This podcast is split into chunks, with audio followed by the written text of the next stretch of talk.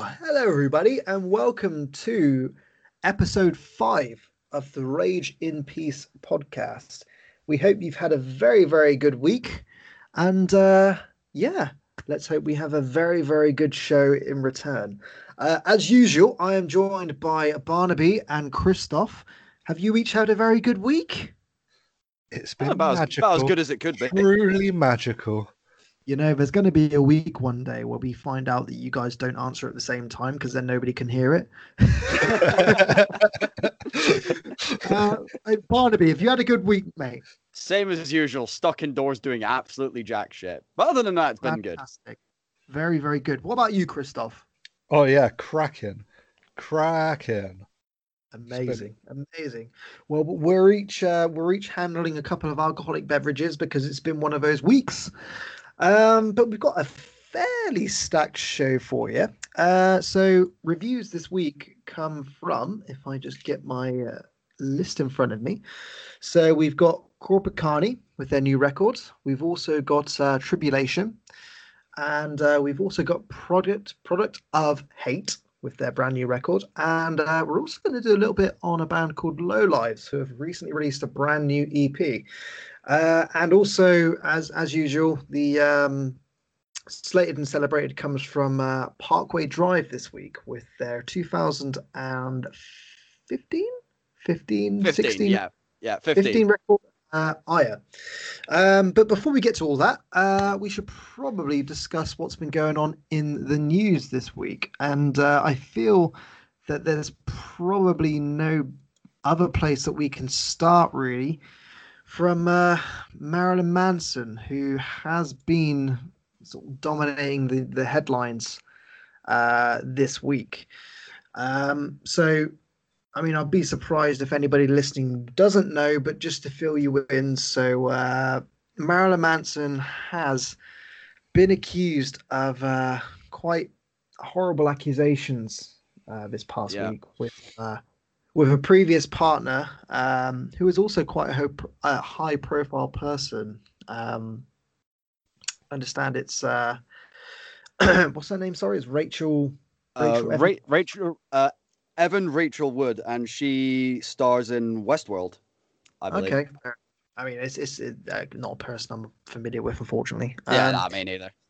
yeah. So um, it's been a bit of a, a bleak week in terms of of looking at these headlines because a lot of the the news and the allegations that have come forward are pretty disturbing. Um, now, before I give my opinions on this, uh, firstly, I want to make it crystal clear that um, that I am wholeheartedly against any kind of abuse, whether that be physical, mental, um, and and again, in, in terms of anybody that does this, I, I wholeheartedly, one hundred percent agree that they should be held accountable and uh, and uh, prosecuted for you know th- these these actions. And I'm, I'm I, I can say this, but I'm pretty certain as like as a whole, we all are in agreement that you know any kind of horrible horrible abuse should 100% be dealt with in the right way, and you know said people should be prosecuted. Yeah, well, Uh, yeah, for any, of for course, activity. Um, absolutely. so as I say, I mean a bit of a backstory. So Marilyn Manson, um, his ex-partner uh, Rachel Evan Wood, uh, has come forward and gone public with abuse claims. Um, you can search the internet for the details should you wish to. Um, since uh, since the claims have come forward, uh, Manson has essentially had his entire career and legacy um, basically taken from him overnight. So, he, I mean, you name it record labels, uh, long-time managers, peers. Uh, they've essentially just completely condemned him as a human being. And um, I'll be honest, uh, with things of this nature, um, which kind of seem to come up every every other month, it seems to be now um, this really does seem to highlight the way in which society is broken in many yeah, ways. yeah, I get what you mean. Um, I mean, to the extent where judge, jury, executioner is essentially in the hands of social media uh, before it's in, you know, in any kind of federal investigation that, that's taken place. You know, it just seems to be that as soon as something of this nature comes up, which is always going to stem from, you know, social media, immediately everyone is going to be jumping on top of it and immediately giving their opinions on it and then starting to condemn somebody that you know hasn't given their side of the story or hasn't essentially addressed the issue itself um so i mean what what was your immediate thoughts when you first read the news did you guys kind of uh, what, what was your thought process as soon as you sort of saw this in the headlines Yeah. Well, for for me personally, it was just like, well, shit, these are some pretty fucking big accusations, and especially when you got people like you know, Trent Reznor and Wes Borland coming out and saying that, oh, this is definitely 100% true. It's like there's a Mhm. possibility that this might actually have happened, but as you said, that's the problem when the fucking judge, jury, executioner is on social media, and it just seems that it's only been getting worse over the past few years. Like I remember back in. Uh, back in the day when Tim Lambesis of As I Lay Dying, he obviously got sent to jail for uh, the hitman charges of um, trying to hire a hitman to murder his ex-wife. But Mhm. even back then, social media was not as bad in like condemning him until the evidence came forward. And Mm. I mean, it's an issue in, within itself I could discuss for hours. But for me personally, as horrible as the allegations are, I'm just gonna like, well, where's the actual proof? As soon as some evidence comes forward, then I'll make a judgment. Like, if there's actual proof that he's done it, then of course he should suffer to the fullest extent of what the punishment should be. But until then, how are you meant to know? Uh, yeah, exactly. I mean, what about you, Christoph? I mean, what were your initial thoughts as soon as this came up in the the, the, the headlines? I mean, at first, obviously, you always have this kind of thing of like, is it or isn't it? Like the first things I read were a little bit vague, and then obviously, like Barney said, you had people like um, Trent Reznor saying like, yeah, whatever's being said about him is true. This guy, and like, you know, if as soon as you have people who know a person and haven't been subjected to their shit, go, no, actually, do you know that's what this person is?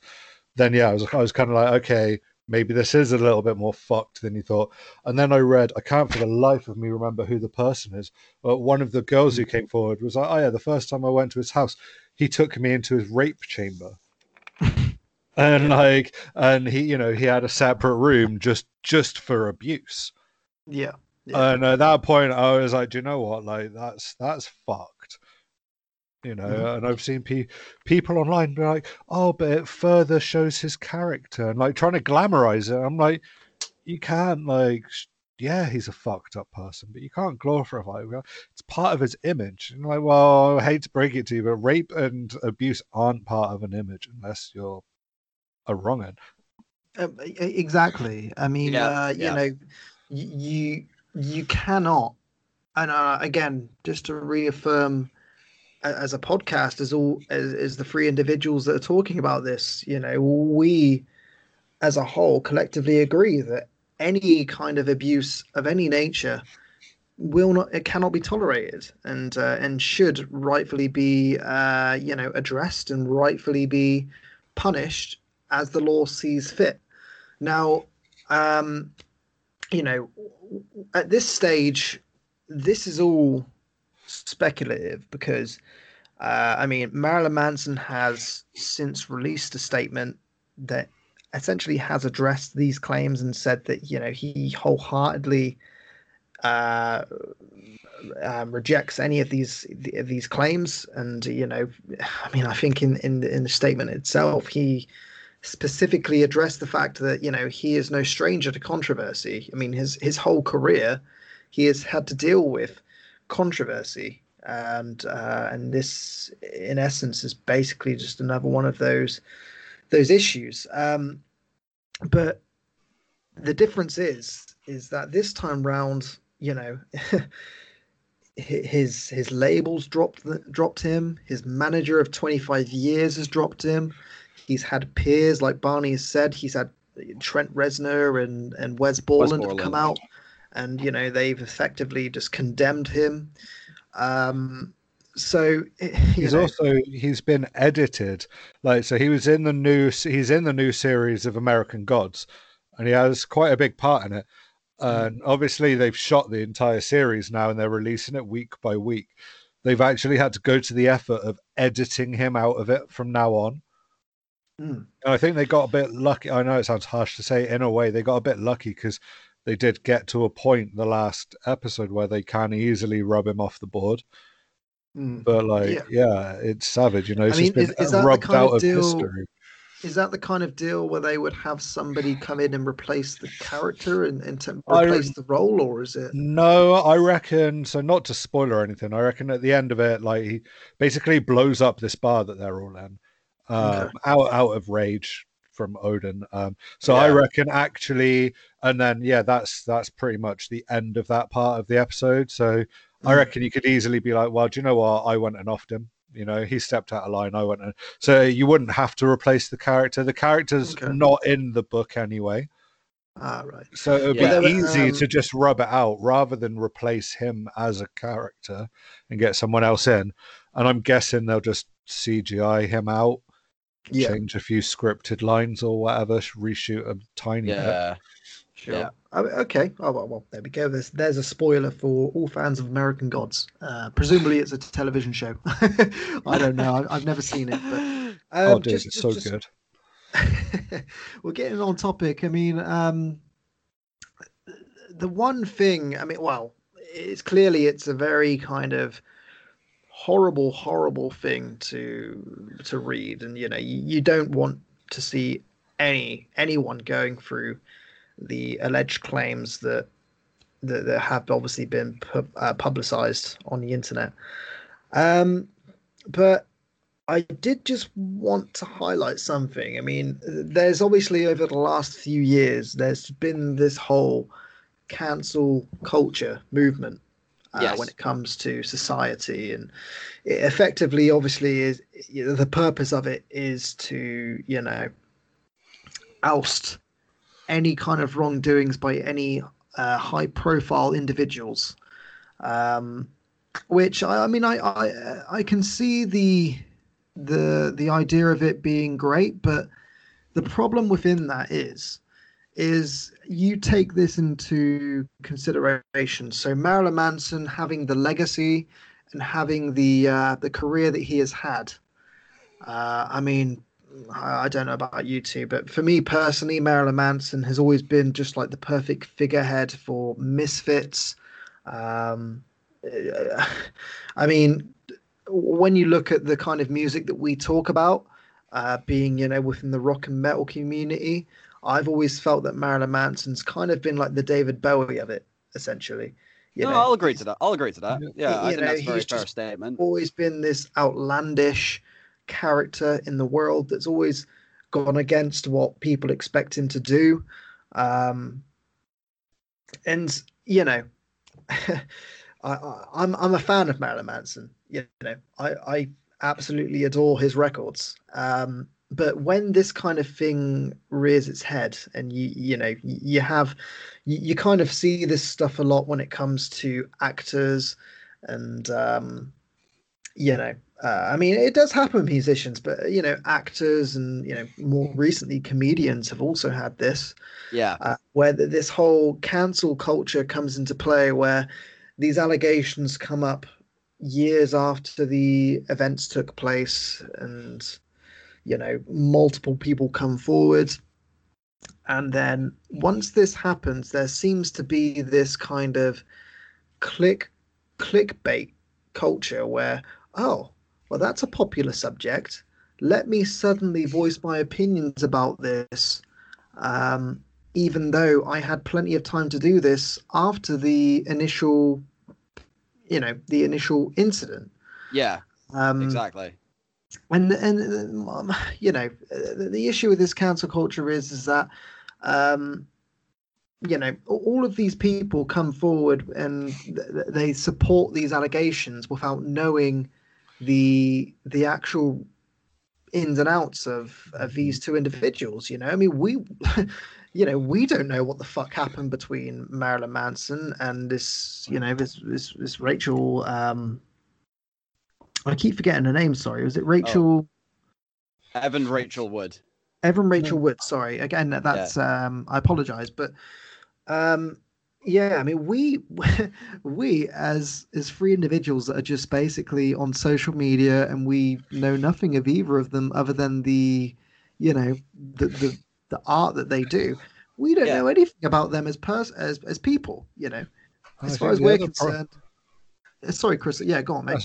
That's. I was say the other problem is like before this big social media hype and before all of this cancel culture and stuff, it was you always had the rule of like you're innocent until you're proven guilty.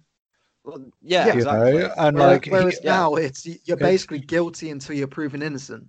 and then once you become proven innocent, it takes ten times longer for your the proof of your innocence to get passed around than it did to, you know, assume like the the the bad.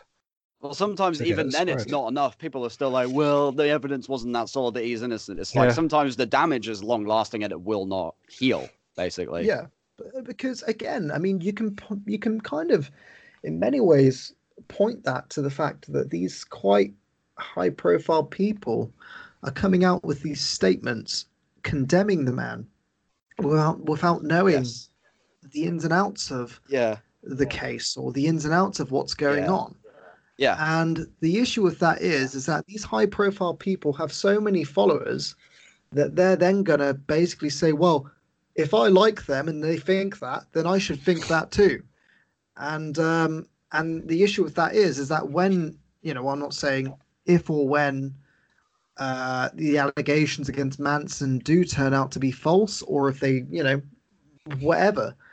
Yeah. Uh, if we hypothetically say that this does turn out to be a false claim and Marilyn Manson is acquitted of all of these allegations, he what's he going to come back to? He's going to come back to a tarnished career where all of these people that have been brainwashed by all of these individual, these high-profile people, uh, you know, are basically going to think less of him. And Yeah. is Yeah. you know, it's just a it's an upsetting thing to see. yeah. Um, uh, for me personally, I, I I personally think that you know a person shouldn't be considered guilty until it's in the hands of the right people. Mhm. Until he's had a trial, until he's had, uh, you know, uh, an option to defend himself in the right way, then why should he be considered as a guilty person? you know, it just seems like such an injustice and again, that's just the society that we live in now. We live in a society where you basically are accused of being, uh, you know, something that you're not until you eventually get to, uh, you know, that ultimate decision from the uh, the law. You know, it's, yeah, it's- exactly. Well, if I may so- chime in on something, Stephen, when you were talking about the list of famous people who have come out and given their two cents on this, um, one Amber Heard, I'm guessing we're all familiar with, has come out and basically supported what Evan Rachel Wood has been saying, and even put out a tweet so far as to say, "How long can you guys ignore this?" Mm. Uh, I mean, again, I mean, um, the, the only thing I can suggest is is that if it's that obvious, why do you feel the need to go on a social media platform and promote it? Yeah, Um, I mean, leave it to the hands of the ultimately the people that make these decisions and the people that, that you know juries. I'm sure they have people from mixed backgrounds that make these decisions. You've got judges, you've got attorneys. You know that they're in those positions, and they're not just in those positions because they've signed up to an Instagram account or a Facebook account. They're in those positions because they've signed up you know they they've done their they- they've done their education you know they can approach these situations with an open mind uh, and they they can obviously make their their judgments completely based off uh, education and and looking at it from an outside point of view. Whereas social media these days you've got people that like certain people and you've got people that don't like certain people. And uh, you know, if you're going to have, I don't know, we've mentioned, you know, we've mentioned high profile people here that uh, have gone against Marilyn Manson and have essentially, essentially condemned the man before they know the ins and outs of the case. Um, you know, there is a reason why they're high profile. You know, I mean, uh, that they've got a lot of followers, and as I said before, if if they're going to say that, well, there's a person I like there that's uh, you know condemning someone, that means I should too, without knowing any of the background information or knowing anything up to this point, then you know, Yeah. it's just uh, it, it's just a horrible, horrible way of of how society these days digests this kind of uh, th- these kind of accusations, and um, but we'll see what happens. I mean, yeah, exactly. That's all we, personally, yeah. Sorry, Sorry. mate. Yeah, uh, what are you going to say? I mean, as I was about to say, I absolutely agree. That's all we really can do is just wait for any substantial evidence that may come forward to come forward and take it from there. That's Yeah. all we that's all we can do, basically. I mean, for me personally, I mean, I I- feel that Marilyn Manson has at least at least earned the benefit of the doubt at this point. Exactly. I mean, I, at least wait until he's you know had a chance to, you know, talk to lawyers and you know that they can build up a case. I mean, we're Yeah, only exactly. hear, we're only hearing one side of the story at this point. We're not hearing the second side of the story, and why that should essentially condemn a man is bonkers to me. You know, I Yeah. mean, you can't listen to one person's side of a story and immediately condemn someone's legacy and career without hearing the other side of it. Yeah. And But- you know, yeah. that, Look that- at Johnny essentially- Depp. It was the same with him, you know. Well, yeah, that's why Yeah. I wanted And to bring tr- Amber and Heard up. tr- and trying to get back, you know, and even since him being proven innocent, and actually even worse than being proven innocent, since him being proved to actually been the victim in the situation. Exactly. Yeah. even That's what I trying to get, you know, like it was only because of the public and the internet's backing that he's back on Pirates of the Caribbean. Even after being proven innocent, they still Yeah. didn't want to take him back, and everyone was like, "Well, it's morally fucked of you to not." Yeah. want to take him I- back. And it's the same with Manson. Like his yeah. labels aren't going to pick him up and go, "Oh, mm-hmm. okay, we'll we'll back this new album of yours actually." And do you know what? We'll do that. They're not like Yeah. you know. Even once you got proven innocent after having this much blackening of, of your reputation, Yeah, Yeah. yeah, yeah. Yeah. then Well, you can never about it- recover from it. Yeah. If you think about it in this way, it's almost a 21st century form of a witch hunt. Uh, exactly. Yeah. Uh, it's just this is the problem with social social media has got to it's gotten to a point where now where it has an influence over so much uh, so much stuff. I mean, like Yeah, exactly. it's just it's a sad thing to see, man. I mean, uh, as I say, I, I'm wholeheartedly a Marilyn Manson fan, um, and and I sincerely hope that these allegations aren't true. But if they are, then I do I appreciate that you know he needs to be be behind bars. That's Yeah, completely exactly. understandable. Yeah. But been at this yeah. point, at this point in the in the case, or at this point in the situation, you know, these allegations have come forward, and he hasn't yet, uh, you know, defended himself in the right way. But it just seems as though as though social media have immediately condemned him as being guilty, and that shouldn't be a that that that's not wrong. That that I mean that's not right, should I say? You know, yeah, it's just yeah, absolutely. Yeah. he, you know, this stuff should come. The, the, the stuff that's happening now should happen if said if said allegations are true, but it seems to be happening now rather than later if allegations are true. Um, Yeah. you know, Yeah. but uh, you know, as I said before, I mean, w- w- we will obviously monitor what's happening with uh, with Manson, and uh, we'll we'll obviously we'll discuss it as uh, as things develop. But for Yeah. now, uh, I you know I firmly believe that we'll, he's at least earned the benefit of the doubt, and he's at least earned the right to defend himself. Yeah. Um, Yeah. Okay. Right. Well. Uh, well. Obviously, moving on to uh, to more positive news. Um, New Zealand have announced that they're going to have a one one hundred thousand capacity festival this year, unlike the rest of the world. Yay! That's not great. That's not great use for us, is it? Yeah, I was gonna say like that is stuck indoors. It's February. right. This is subjectively good news. Like it's great, but Oh. actually now I'm more sad because I'm que- I'm queuing up to go into Tesco's, and they're queuing up to see bands who, even if I hate, I would fight my best friend to go and see right now. I know, right? if it was question- ABBA and Aqua as the headliners, I'd still be opening up a pit. I'd Like, still go if it was One Direction and Nickelback. Or Yeah, Chad dude. Kroeger's solo project. Like, it's a live gig where I can go with my mates and get pissed. I don't care. I'm going. this is what I find hilarious about like um so at the end at the tail end of 2020 when uh, a lot of these uh festivals were announcing their uh re-established lineups you know a fair a fair majority of them had lineups from you know 2020 that they had moved to 2021 but Yeah. obviously you know some bands weren't available some bands schedules were just weren't you know weren't there um Well, if, if I may put an example, Behemoth were meant to be for the sat on Saturday on the Ronnie James Dio stage at Bloodstock 2020. They couldn't do 2021. So obviously, if Bloodstock does somehow go ahead, that Saturday headlining spot is still to be confirmed.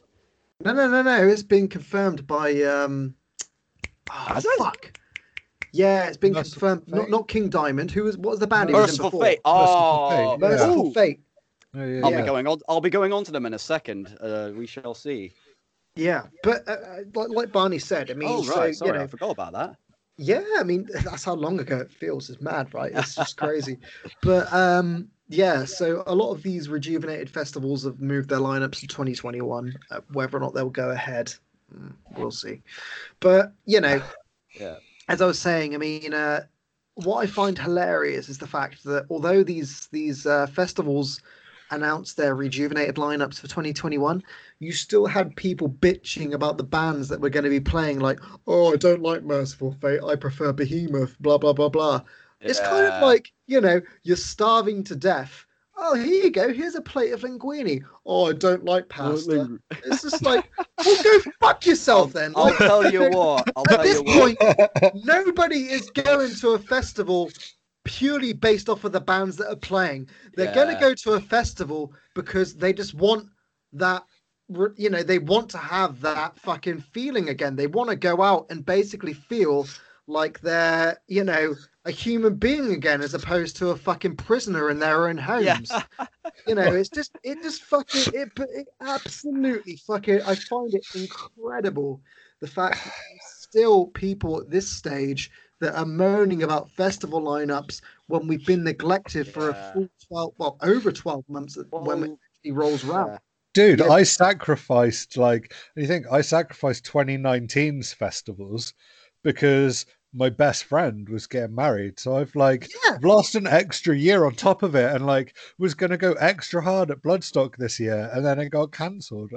so as as somebody that's not attended a festival nearly 24 uh 24 months you know you can basically suggest that you see these these fucking idiots fucking saying like oh i don't like this band i don't like that band i don't think Oh, what are Bury. Tomorrow doing on the Bloodstock Bloodstock lineup? They're metalcore. It's like shut the fuck up. the thing you're gonna go regardless of the lineup because you've been neglected of a festival or any kind of live event for so long fuck you and your fucking ego just go there and enjoy live music regardless if you like it or not you're going to be surrounded by people that like the same music and like the smell of fucking hot dogs and just fucking And enjoy beer. it you know? it's like I, I find it absolutely mind-boggling that there are still people that are moaning about festival lineups in 20, uh, 2021 And the thing Um, is, you know, they're the same people who go to a festival and get so fucked up that you go, "Oh, dude, so how was Behemoth? They were really fucking loud, man." Yeah, okay, what did they play? they played music. And you're like, you were just so ratted. Like the, you know, the people who complain and like the elitists who are like so against these other bands. They're the people who get so smashed that they either don't remember or, let's face it, don't even make it the amount of people Yeah. who don't don't make it to the gig that they want to do because they get so goddamn drunk.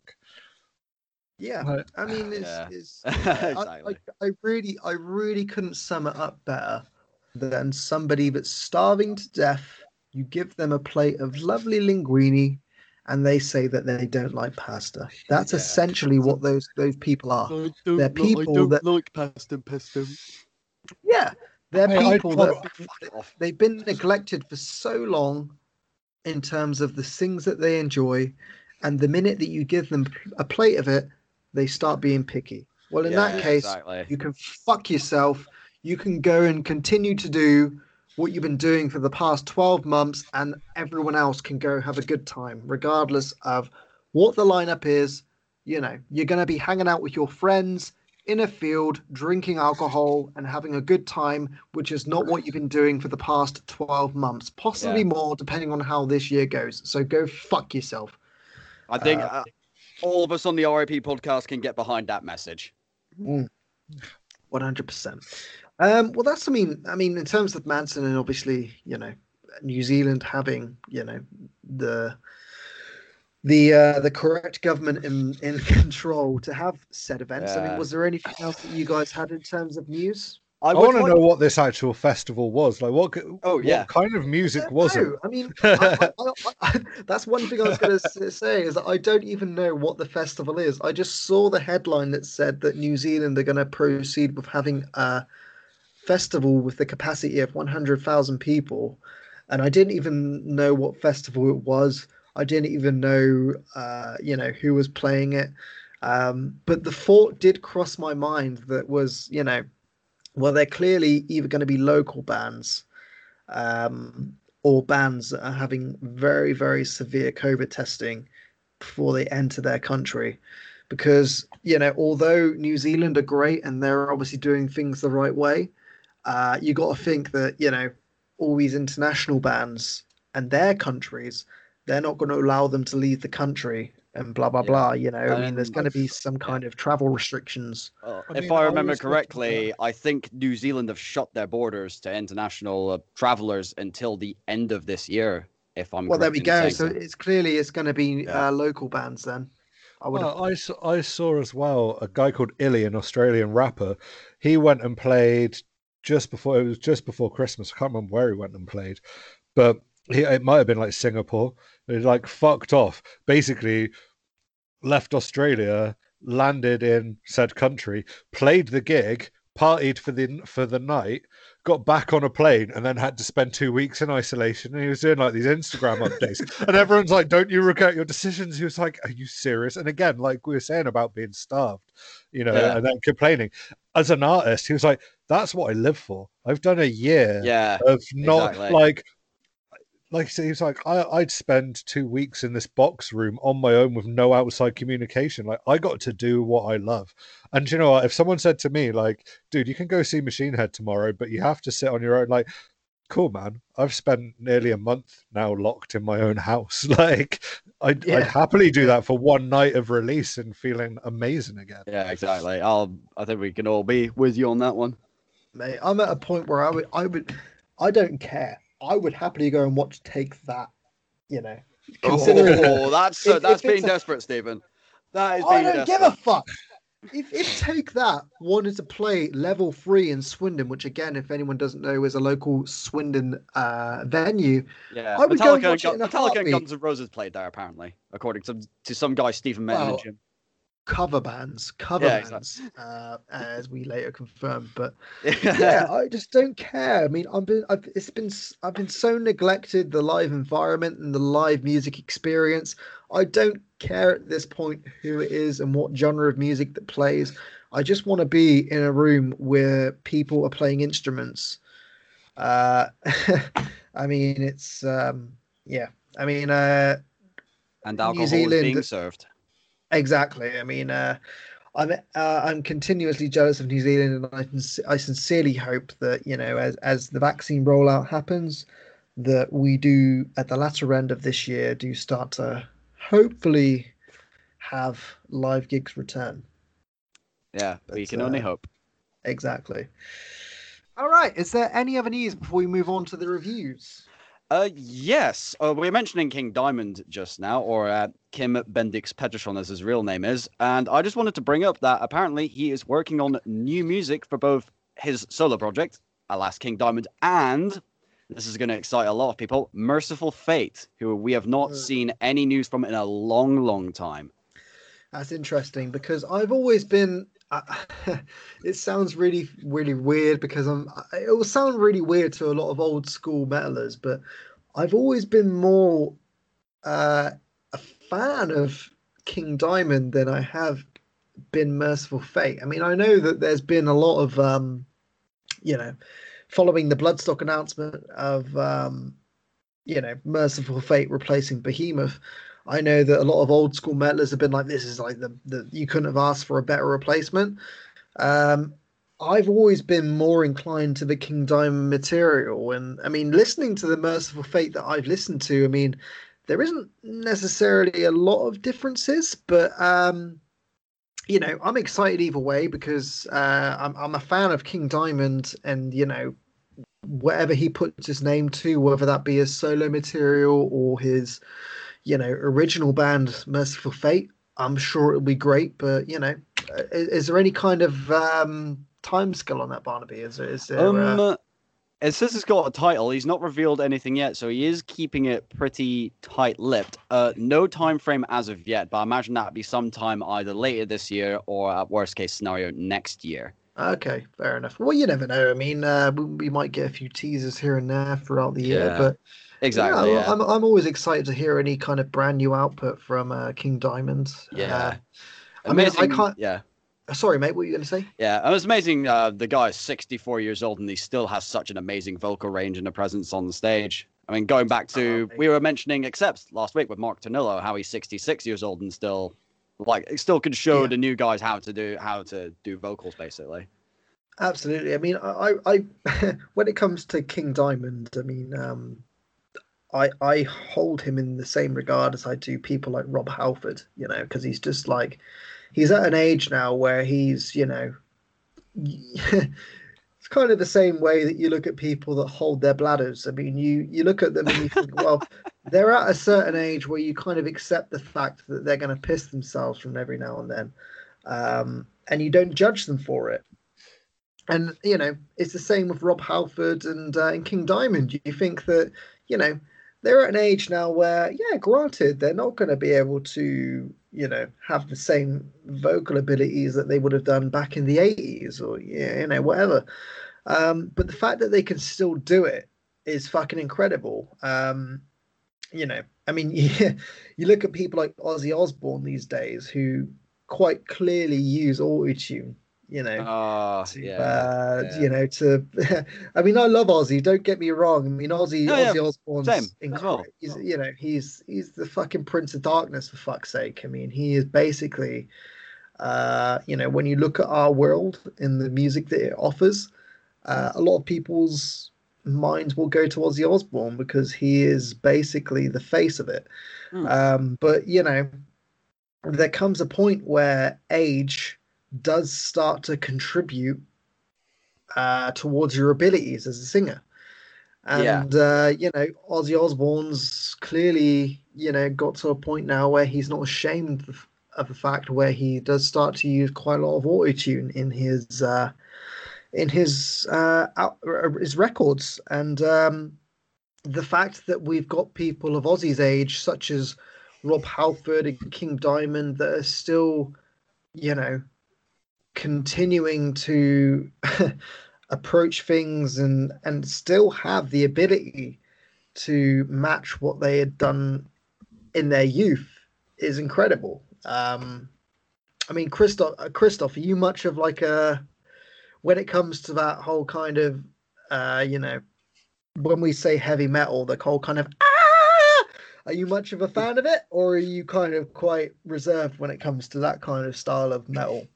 Oh, I can take it or leave it. Like, I do like it. I feel like I used to like it a lot less than I did do now. Uh, Okay.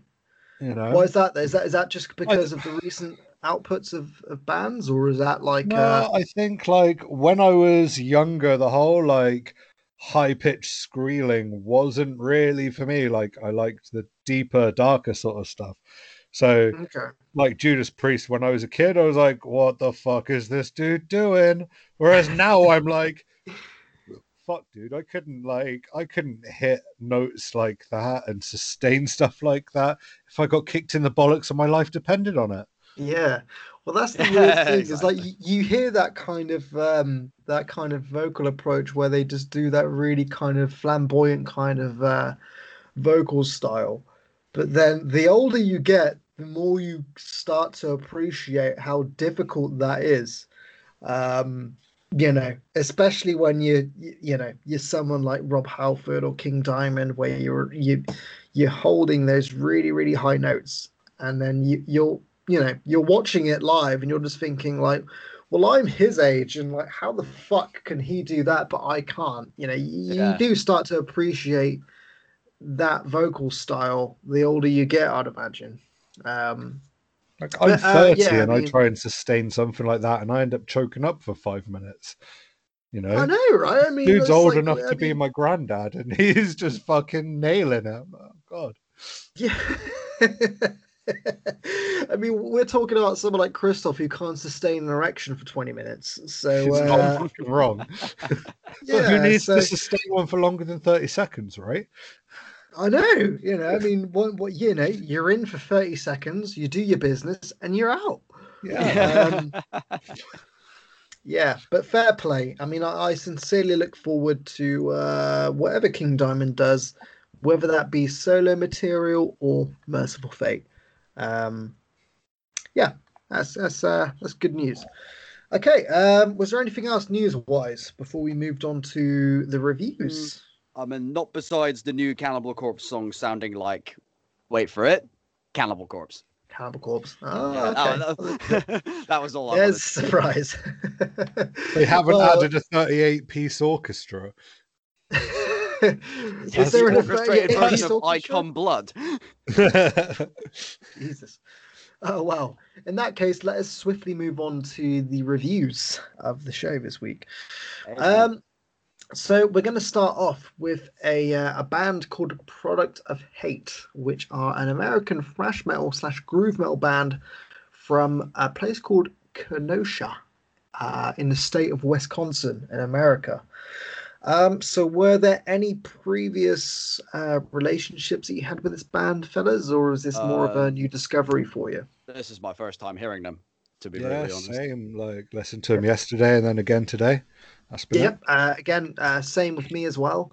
Um, I mean, judging by um, their social media presence, um, it, I mean, as well as Spotify, it, it does seem to be the fact that this are quite a, they are quite a fairly new uh, band. Um, although they've been around for at least ten years, um, it seems to be that this is a that this is a band that haven't quite grasp the audience they're uh, that they're kind of appealing themselves to. Um, but what was your um, what was your uh, sort of thoughts when you came into this record? Because I should add that this is the band's second uh, studio output. Um, their first one was, uh, I believe, back in 2016 with a record called "Buried in Violence." Um, Yeah. who who are a band assigned to Napalm Records. So, uh, Barney, I mean, you, you were the one that brought this band to my knowledge, at least. So, uh, Yeah. coming into this. Yeah, I've got to be brutally honest. I'm really surprised I didn't hear of these guys sooner because they honestly sound like a love child between Lamb of God, Chimaira, and All That Remains, which are bands that are up my street in terms of how metal should be. So I'm really surprised I didn't hear of them beforehand. In terms of the album itself, I I can understand it would get a bit tiring for some of being like the samey samey thrash groove bounce riffs with the vocals, but the, since it's right up my street, straight into the first track, I really enjoyed it, even though it wasn't really anything in terms of reinventing the wheel. It sounded like it could have been straight out of something from like the Roadrunner days of like 2003 in terms of the sound. Okay, brilliant. And what about you, Christoph? I mean, So- um, yeah, I feel bad. Like I have like fuck all notes for these guys, basically because I put them on yesterday.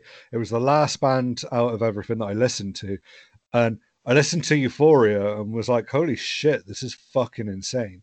Mhm. and then I don't know why. It's like I listened to a different album today because yesterday I was like, it didn't grip me at all. It all sounded a bit generic. And I think, Mm-hmm. like Barney said, I, I felt like they sound like a mashup between Lamb of God and Degraded.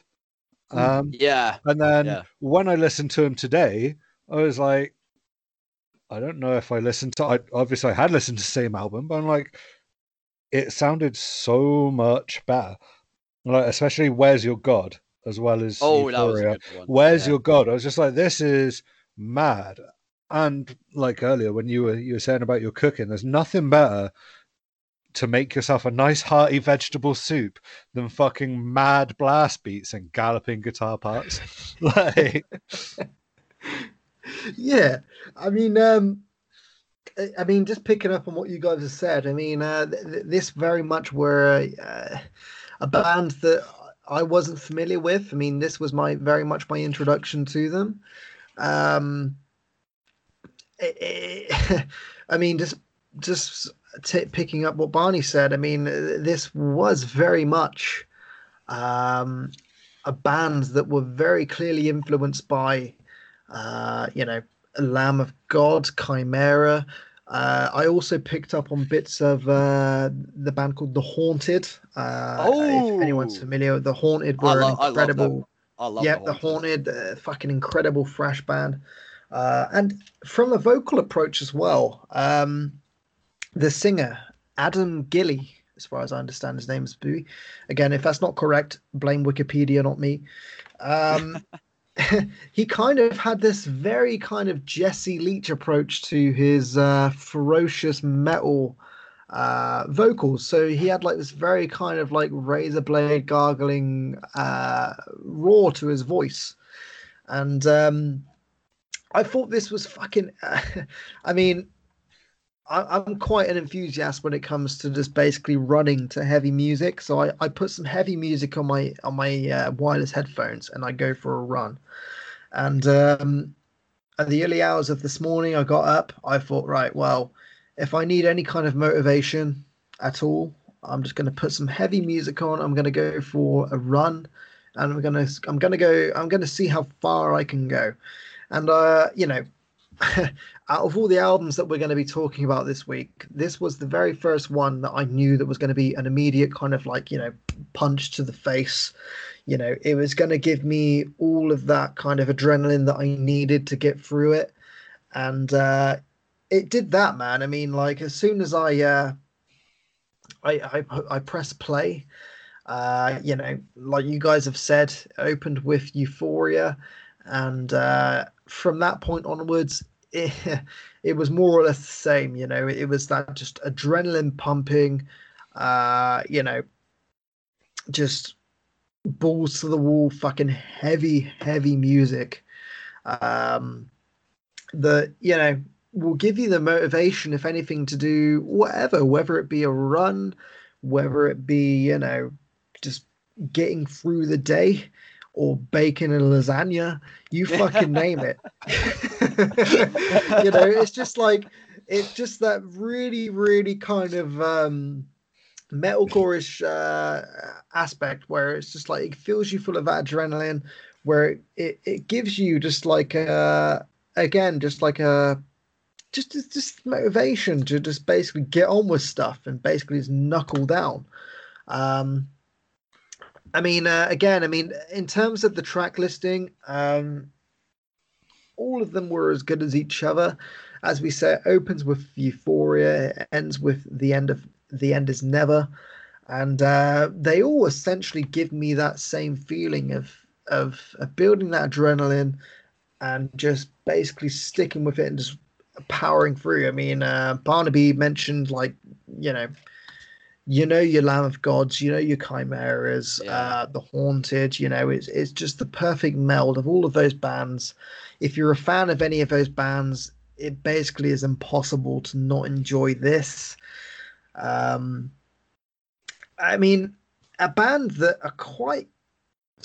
Uh, I mean, I, this isn't any kind of uh, this isn't any disrespect to them, but they're fairly small. I mean, you look at their social media presence and you look at the audience that they're, you know, they're trying to attract, and like they're not quite there in terms of the amount of people um, but need to be aware of them uh, because you know, I mean, a band like this, you know, as I say, I mean, if you're a fan of that, those Lamb of Gods and those Chimairas, there's no damn reason why you shouldn't be a fan of this band. And I feel that like the more that you promote this band and the more that they get their name out there, the more fans they're going to draw in. Um, yeah, I thought this was fucking awesome. Uh, I mean, uh, there wasn't really a track that I can uh, I can say that was weak. I mean, it was just all from uh, from track one to track twelve. It was fucking heavy as fuck, you know, and it gave me that feeling of wanting to basically strive for uh, an, you know one foot after another. You know, I I didn't it didn't let up. Um, yeah. I mean, was, was there any other highlights that you guys got from this? I loved the fact that they weren't samey in any way. I think, like especially with thrash, or again with like smaller bands, you sometimes suffer this thing of like one song bleeds into the next without there being any differentiation. Yep. You know, it could be an eight-minute song. You could have just listened to two songs. You don't really know. With yeah, these exactly. guys, like every song was distinctively different. Yeah. And it just kept the whole album sounding fresh from start to finish, you know? Yeah. Christoph mm. took the words right out of my mouth. Uh, one thing I wanted to add is that obviously with this being heavily inspired by a lot of the new wave of American heavy metal bands, I think stuff like this is a guitar as a rhythm guitar player's wet dream. Like the riffs were bouncy, they were technical, they're everything I would expect from a band like Chimaira, who I'm a, I'm a massive fan of. Mm. Hint, hint, Chimaira, if you're listening to this, please reunite soon. We miss you. But uh, from that standpoint, I absolutely loved it. As like this is the kind of metal which I adored and got into as a teenager, and has shaped my taste. So this was, yeah. I loved it to put it that way. And I think I'm going to be very much following this band more closely in the future. One hundred percent. I mean, uh, I mean, like you said, Barnaby, this immediately tapped into that whole new wave of American heavy metal, uh, from Chimaira to Lamb of God. I mean, it, it, just pushed all of those buttons, and it kind of reminded you of the fact that, oh, that was an amazing thing at at some point, and obviously it stopped, but clearly it didn't stop because you know we've got a band here in 2021 that brought out another record that you know still appeals to everyone that was a fan of that music. Exactly. Um, so yeah, I, I can't recommend it enough. So um, that is the band of Product of Hate, and uh, the record is called "You Brought This War." Uh, anything else to add to that before we move on? Mm, no, can't think of anything. No. Okay, fair enough. Okay, so uh, moving swiftly on to the next record that we're going to be talking about today. Um, I think we should move on to uh, Korpiklaani. The band so, which um, turned me into a raging alcoholic. I feel like that should be for the, uh, the in terms of the fan base of this band. I think that a lot of them kind of appreciate their uh, their uh, you know their bladders as well as their livers. Speaking it of, it's time their... for me to pour another drink. Absolutely, timing. So, uh, uh, for anybody who doesn't know, are a uh, Finnish folk metal band. Um, now, my introduction to Carni were one of those kind of mid-build festival bands that basically gets people absolutely fucked on alcohol. Because uh, you know when, when it comes to folk music it's got that kind of sing-along mentality to it where you know people are basically putting their arms on each other's shoulders. They're all basically kicking their legs out. They're having an amazing time. They're pissed out of their heads. There's chanting, there's singing. Um, and then when you introduce a metal element to all of that, you then basically get Korpiklaani, who effectively blend uh, all of this quite, uh, you know, heavy music against this uh, th- this sort of um, uh, backwash of all of this sort of traditional sort of folk music. So you've got the uh, what's that instrument called? The um, accordion. Accordion? Is yeah. it the accordion? Yeah, yeah, uh-huh. yeah. They have a lot of accordion in that album. Uh, you know, yeah. just so like, I mean, the accordion is traditionally, you know, an instrument that is used for this style of music.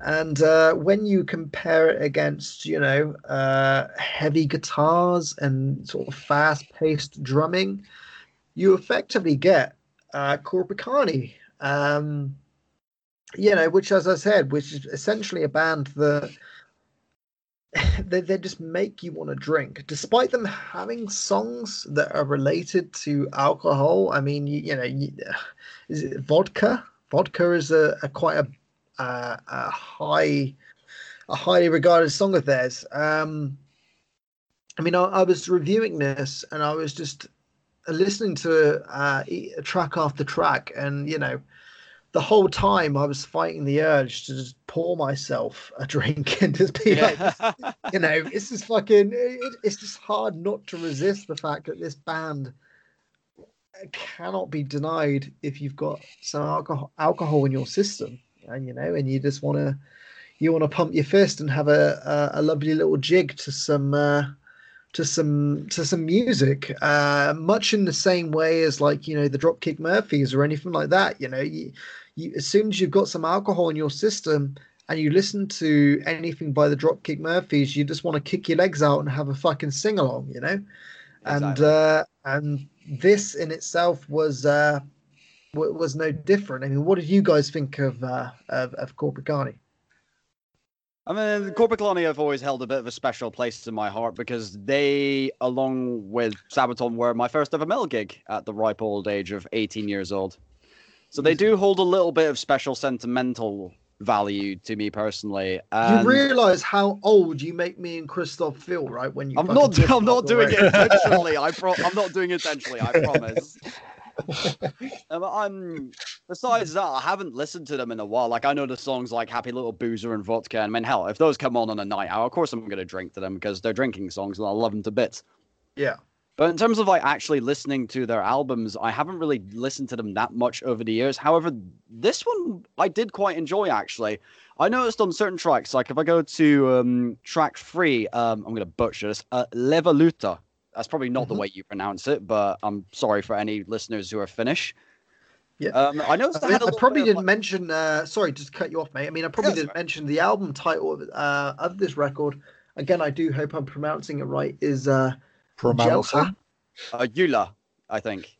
Jylhä. Yeah, and it means uh, rugged or majestic or wild in Finnish.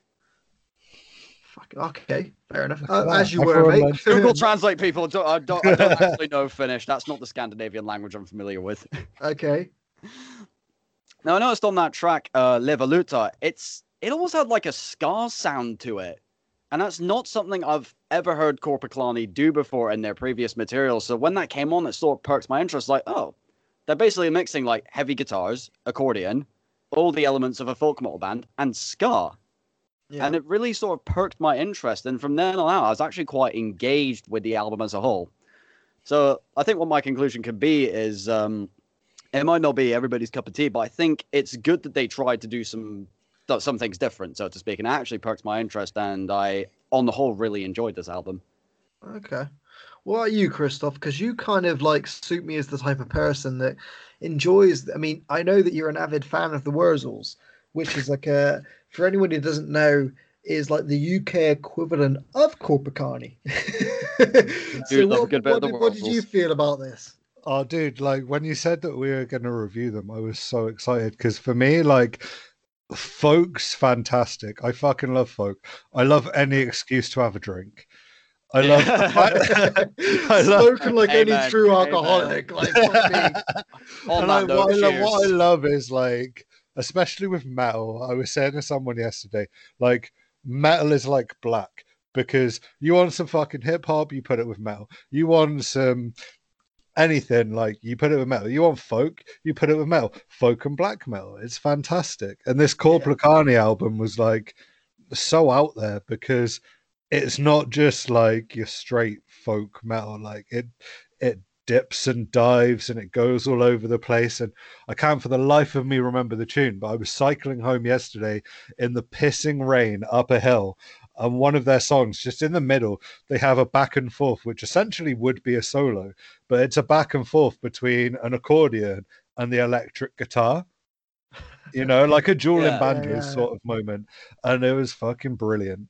But I was similarly with like the whole drinking thing. At the start of the week, I started listening to a podcast where the the singer from Silverstein, he was interviewing um, the singer from Alestorm, and he was saying about how their new album he like focused on pop music and pop writing and how it gets so catchy and why people Right. instantly fall in love with it.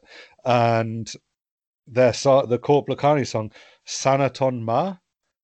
I don't know if you guys Alright. like tuned into Uh, it Yeah, it yeah, it yeah. has a very poppy vibe and it almost sounds to me like it could have been a cover song because even though they sing in finnish Yeah. it sounded weirdly familiar you know and i think it might be down to again like i listened to it a couple of times because i couldn't quite put my finger on it and then went back to that Alestorm interview and i was like I don't know whether they dialed into this whole thing of like you were saying to keep a like when you're a band like Korpiklaani who essentially are more of a live gig a live band than you are like a record selling band Yeah. yeah. you I'll want people with that. to you want people to hear your stuff and then by the end of like the first chorus once the second chorus hits you've got it like you know and you can Yeah. sh- you can at least shout the rhythms along with it and have fun like that's what bands like this are about and i think like they really dialed into that pop sort of structure with some of their songs without mm-hmm. making them obviously pop songs Yeah. you know, because obviously none of us speak Finnish. You just vibe along with it and you pick up on th- some things more than others. You're not focusing mm-hmm. solely on the lyrical content of it. Yeah. Yeah, I I'll agree to that. I, I mean, uh, that in itself kind of goes hand in hand. I mean, when you consider the fact that you're listening to a band that sing in a language that's completely different to the one that you speak, but yet you still vibe with it, it just says the amount of fucking alcohol that's in your system. Um, so you know, I mean, uh, I, I thoroughly enjoyed it. I mean, um, don't get me wrong. I mean, a band like this, uh, I mean, I think, I mean, this album went on for about an hour. yeah. And, it was quite uh, a long album. Yeah, I mean, you do get. I mean, for me personally, I did get to a point where I'm just like, okay, well, there's an hour of this stuff which I appreciate. If I've got a lot of alcohol in my system, I could probably connect to it for an hour. You know, for about an hour. But you know, listening to it without any alcohol in my system, I just thought, you know, this is good for what it is. But I know that if I was pissed, I'd be able to listen to it for an extra half an hour and enjoy it for what it is. Uh, and you know, when festivals do return, I'm pretty certain that I will be completely on board for a 40, 30 minute to 40 minute set of them doing this stuff. Um, because you know it's just going to be a good time, you know? Imagine an Oktoberfest style vibe with those guys. Like you wouldn't want them off the stage.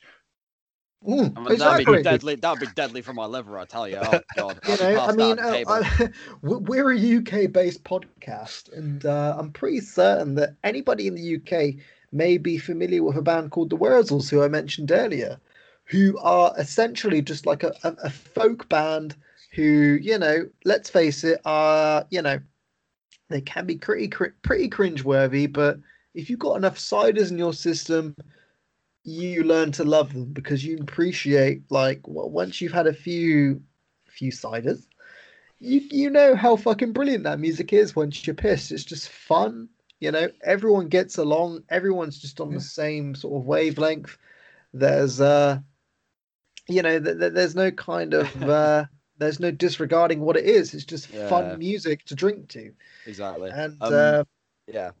yeah, I mean, th- there was one song on this that I did pick up on. Uh, I mean, granted, this was when I was sober, uh, and I was listening to it, and I was just thinking, like, you know, I, I love El Del Paso as much as the next guy, but that, that doesn't necessarily mean that I'm Spanish and I want to fucking, you know, wear a sombrero twenty four seven. But like, you're a Finnish band, do Finnish music. uh, you know, and that's fine because I, I think there were a few tracks here and there where they, for my taste, I mean, at least in- terms of the way that I processed the music, it did sound fairly kind of mixed between that folky music and kind of like a, you know, the the, the kind of music that you would hear in a Chiquitos on a Saturday night in the UK. Yeah. But you know, again, uh, Korpiklaani, uh, you can't really go wrong if you've got a, uh, you know, more than enough alcohol in your system. Um, exactly.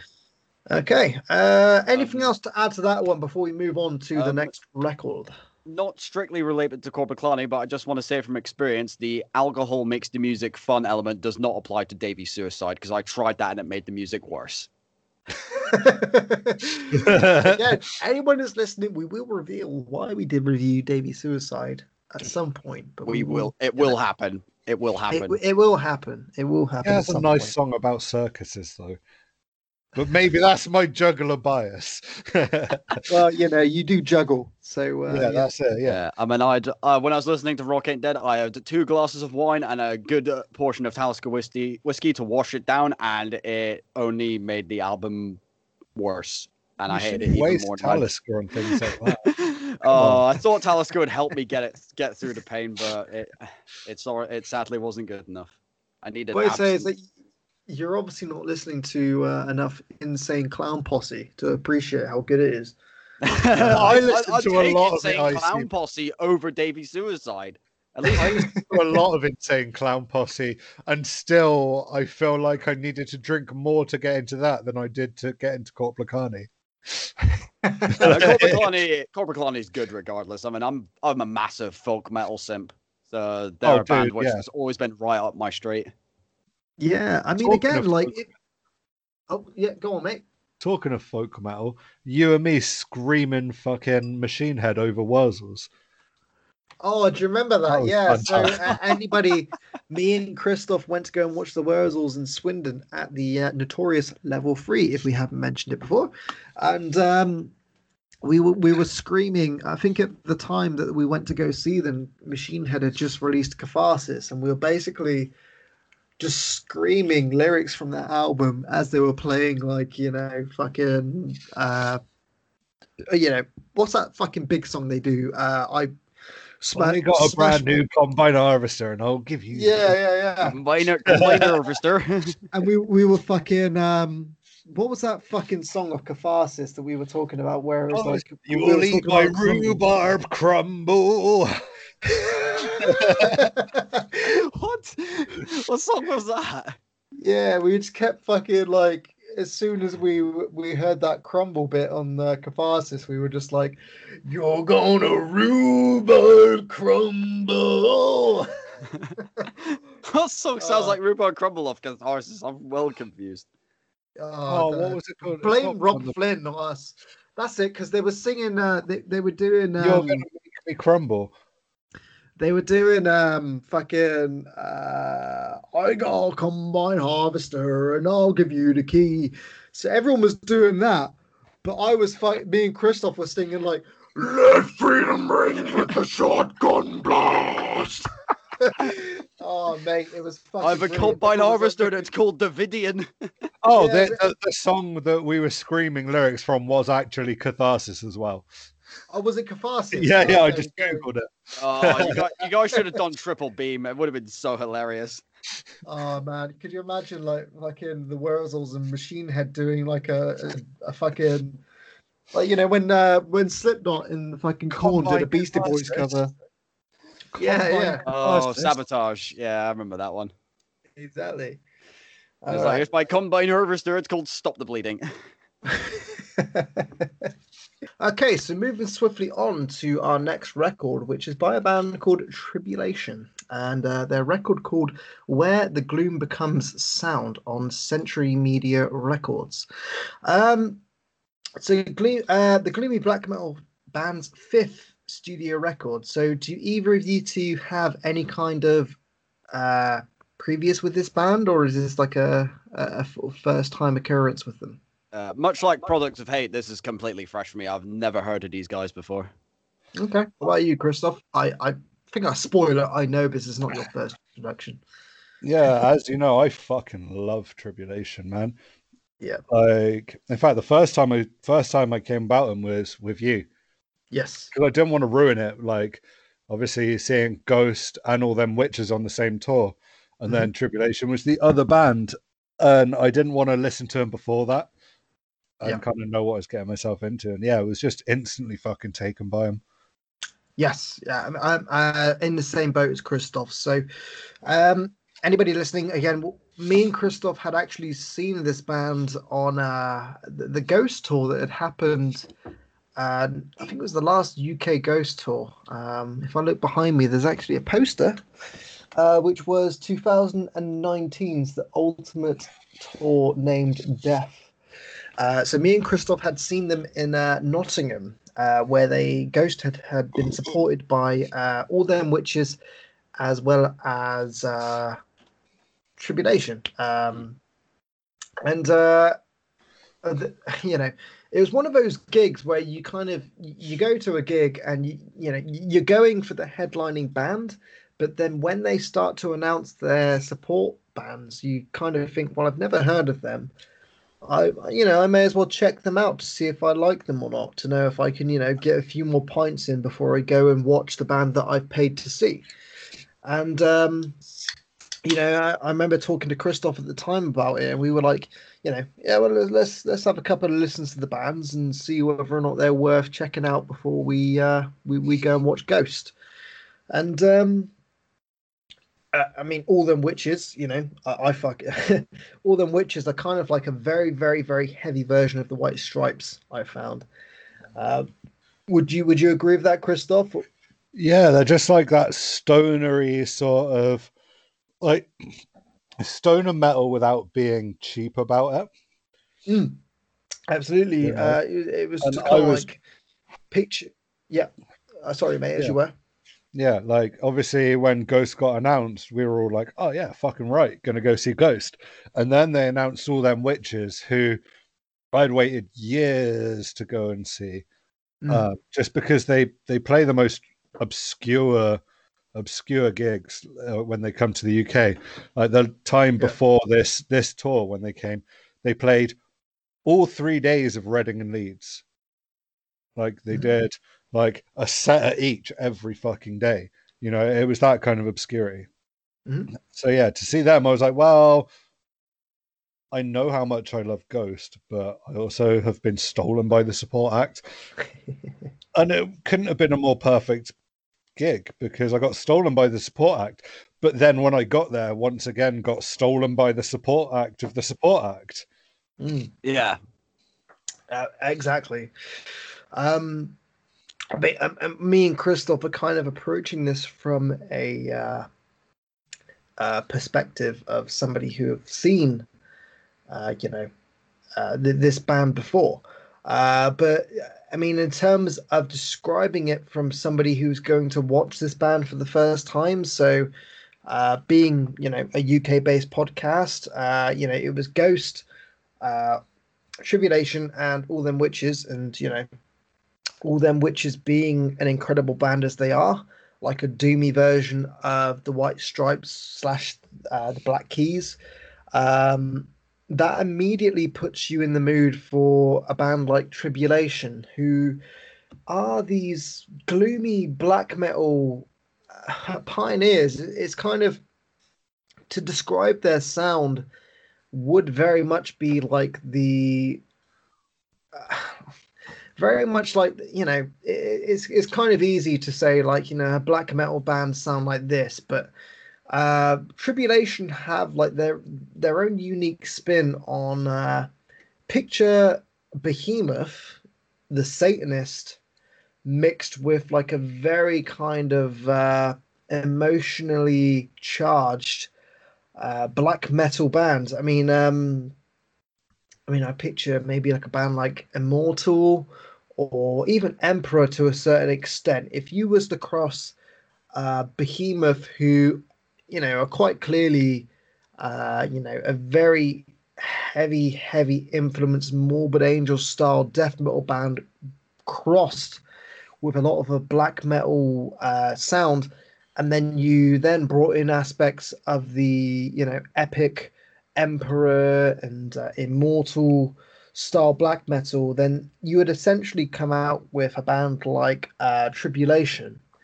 Um, Barnaby, did you have any previous with this band, or was this your first introduction to them? This is my first introduction, so I'd never even heard their name. To be fair, so completely Okay. fresh for me. Yeah. Um, now I should point out that this is actually the band's fifth studio record. Um, now uh, I should point out that this wasn't. I mean, it, it, it- as I've just described, uh, you know, a- as much as this is a sound that I'm, uh, I'm a fan of, this very much was like uh, the first record that I had fully gone in on in terms of uh, of tribulation. I mean, I, I was a fan of them in terms of how they sounded and how they looked. I mean, they're they're very much of that kind of ilk of a band that uh, aesthetics uh, aesthetically they, you know, they look like that kind of band that would uh, you know sound the way they do. You know, they they wear the whole kind of corpse paint. They, you know, they're all covered in like these black robes. You know, uh, you, you look at a band like Tri- um, Tribulation, and you just like immediately, as soon as you see what they look like, you assume what they sound like. Um, but you know, when it came to actually going in on a full studio record, uh, I mean, I, I was quite taken back. I mean, what what did you guys think as soon as you uh, you went in on this record? Um, I mean, I'm gonna say straight from the get go. As soon as I heard it, I was like, "How did I not hear about these guys before?" I absolutely Yeah. loved it from the get go. I Yeah. think what I can say is like, obviously they've got that black metal sound to them, if I'm not mistaken, and it's like they've taken the best bits of black metal and left out like the generic, you know, blast beats, tremolo picking guitars, black metal ist Krieg, overused stuff. Taken the best bits Yeah. and then mixed it with like classic rock, and it sounds like nothing I've ever heard before. Yeah. Like the entire way through, the album was just engaging me, and I think I got to let me just have a quick look. I got to the fifth track, Lethe, and it's like this beautifully played piano section. It sounds like it could be done by a classical composer, and I was like, I wasn't expecting that at all. It was no on hand on heart. It was a brilliant record. I loved it, and I'm really surprised I hadn't heard these guys before. Yeah, uh, this is interesting. Um, we'll get to why it's interesting in a second. But w- what about you, Christoph? I mean, what did you initially make of uh, of the uh, where the gloom becomes sound? So I yeah, I fucking loved it. Like obviously I shared with you guys as they had released a couple of tracks here and there. Um and I was stoked on it. I hadn't looked in enough to realize that they were releasing an album. And then out of nowhere, I was like, it popped up on my Spotify. So I gave it a couple of listens. And I think initially it's a really well split album because when I first started listening to it, you I think the first half has a lot of elements of Ghost. You Yes. know, you can almost, especially after seeing them and being introduced to them on Ghost's tour, you can hear like the the second track. I can't remember the name of it. The second track um, is a got a very big Ghost vibe to it, and then you got Leviathans, and then like you said, Barney, like you have um, Lethe kicks in, and you got Yeah. the nice piano, and then at this point I was kind of like it sound they sounded a bit too ghost influenced. And then after that the daughter of the Djinn kicks in and it's just like from there on out it's like classic sort of tribulation sounding. Yeah, and Mhm. yeah it's amazing it's well up there with Children of the Night which is my favorite of their albums because they're someone who I can just they're they're one of those bands who you can just easily binge listen to you know Mhm. Um, yeah, yeah, yeah, one hundred percent. I mean, um, for me, I mean, uh, I mean, uh, I mean, I, I don't want to kind of call you guys, you know, amateurs because I know you're not. I mean, I know that you you two obviously have like quite varied music tastes. Um, for me, I mean, I've always quite, I, I've always been quite heavily ingrained uh, when it comes to the black metal and the death metal, like very kind of black and death metal sound. Um, and once I had listened to this record, I mean, I honestly, I didn't really feel, I, I've not felt this way about an extreme metal record since I first heard uh, The Satanist by Behemoth. Um, purely just down to the fact that it, as soon as I hit play, it was just so mesmerizing. You know, from start to finish, it was just like I was. There are certain bands where they've got such a certain a, a certain particular sound where they drag you into their world and they just immediately think, well, okay, you're not listening to us. We're basically getting you to come into our world and understand what it's like. Uh, and Im- immediately, as soon as I pressed play, I was just, I was completely mesmerized and in this, this void of just like, you know, this is very much a band that have established a sound that is uniquely their own and uh, I I couldn't escape it once I pressed play. I mean, it was just so mesmerizing. I mean, like you guys have said, there is a um, it's traditionally very much like a, a blackened uh, uh, sort of death metal sound, um, but the, the more that it gets you, it gets its hooks into you uh, the more that you kind of see it start to become something that it's it, it separates them it separates itself from something that's traditionally in sort of death metal black metal sound. Um i mean you guys have mentioned that there's that piano track in the middle of the album. I believe it's called uh lefif Le- lefif uh, lethe i think it's pronounced. Le- lefe um which is just like this this like beautifully uh it's just like this beautiful hypnotic piano track, which is sort of perfectly guides you into the next piece of savagery that it brings you to in the middle of the record. Um, I mean, it's kind of like uh, Tribulation have, have kind of found this perfect mix of uh, really extreme music, uh, but it kind of makes it a, uh, kind of it makes it appeal to somebody who's not necessarily au fait with that kind of music. So, I mean, for a long time, anybody that said like, you know, you like heavy music, but you don't quite know how to go into those extreme areas of the of the genre.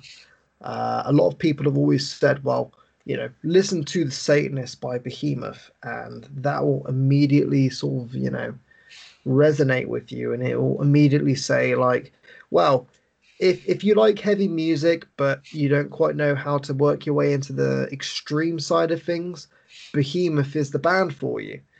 Um, but I kind of feel like Tribulation have got to a point now where, like, you know, they're another one of those bands where you could point to them and say, okay, well, I like heavy music, but you know, I want to make, I want to work my way into the more extreme side of the genre. Then Tribulation are definitely one of those bands that you could point to now and say, right, okay, well, you listen to this latest record and you could easily suggest that you know this is a band that could, uh, you know, kind of give you that extreme uh, style of the genre, but uh, you know also keep you interested and you know not immediately go to the fact that like you know this is oh this is you know this is just noise or whatever.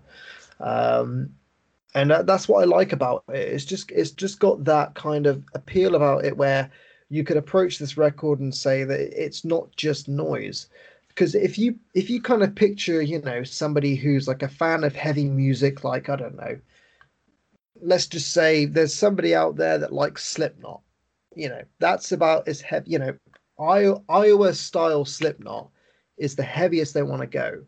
But if they want to then kind of venture into heavier things and more extreme things then uh you know that's when you start to point to bands like behemoth and and and those kind of bands where you say okay well if you want something heavier than slipknot then you want to go this direction where you've got bands like behemoth and tribulation where you know there's these records now that that are basically appealing to these wider audiences that that are kind of educating them in uh, in, in this genre of music.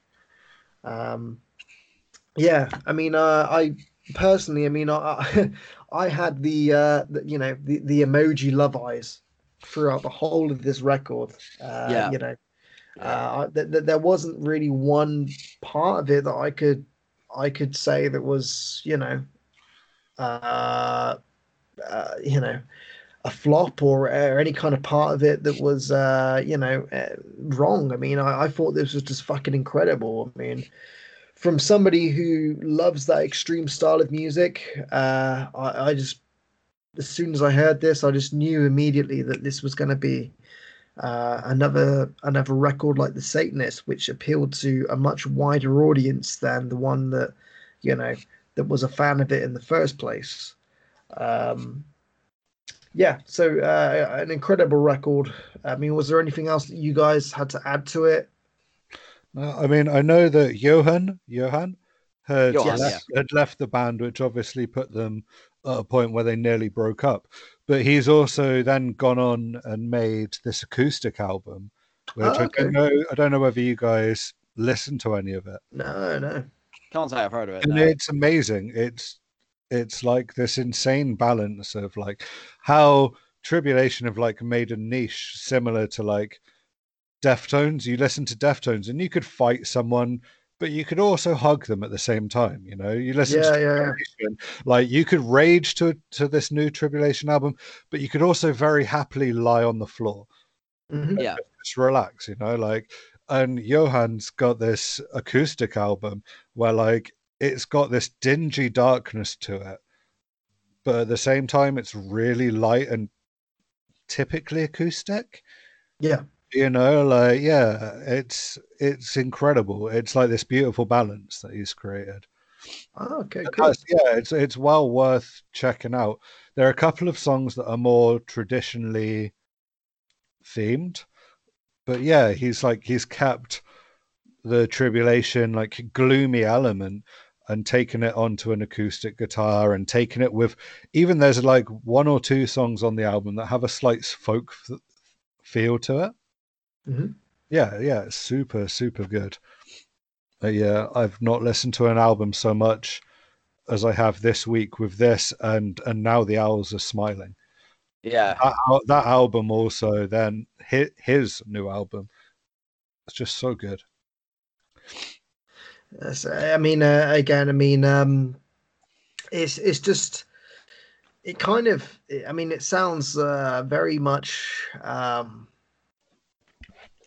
uh, yeah, I mean, it's sort of okay. Well, of course, with all that's going on in the real world, uh, you know, everyone's going to kind of uh, resonate with all of these very doomy, bleak sounding bands. Uh, but in the same way, you listen to a band like Tribulation, and um, you you kind of feel like there's this kind of uplifting sense about it, although it's kind of very ingrained in like the doomy, bleak style of music. For me personally, I listen to it and I just think like you know, yeah, yeah, it has kind of kind of got like this uplifting feel about it. Like you know that although it's it's got this like very bleak edge to it, like things are going to be okay. You know, it's just like Yeah, everything's I going can to. see that. I, I just kind of feel like very kind of. uh I, f- I feel amazing after I've listened to the whole record. You know, it just sort Yeah. of it feel it leaves you feeling very kind of motivated. Um, so uh, yeah, again, I mean, I, I can't really recommend this record enough, uh, which is Tribulation, where the gloom becomes sound on Century Media Records. Uh, so yeah, again, check it out if you uh, if you are again a fan of of the uh, extreme side of the genre, but um, even if you aren't, just just give it a listen and see how you feel because I'm I'm pretty certain that you will you will get something out of it. Um, all right, so uh, moving on to the very very last uh, release of the week that we're going to talk about. Uh, unless anybody's got anything else to add to Tribulation before we move on.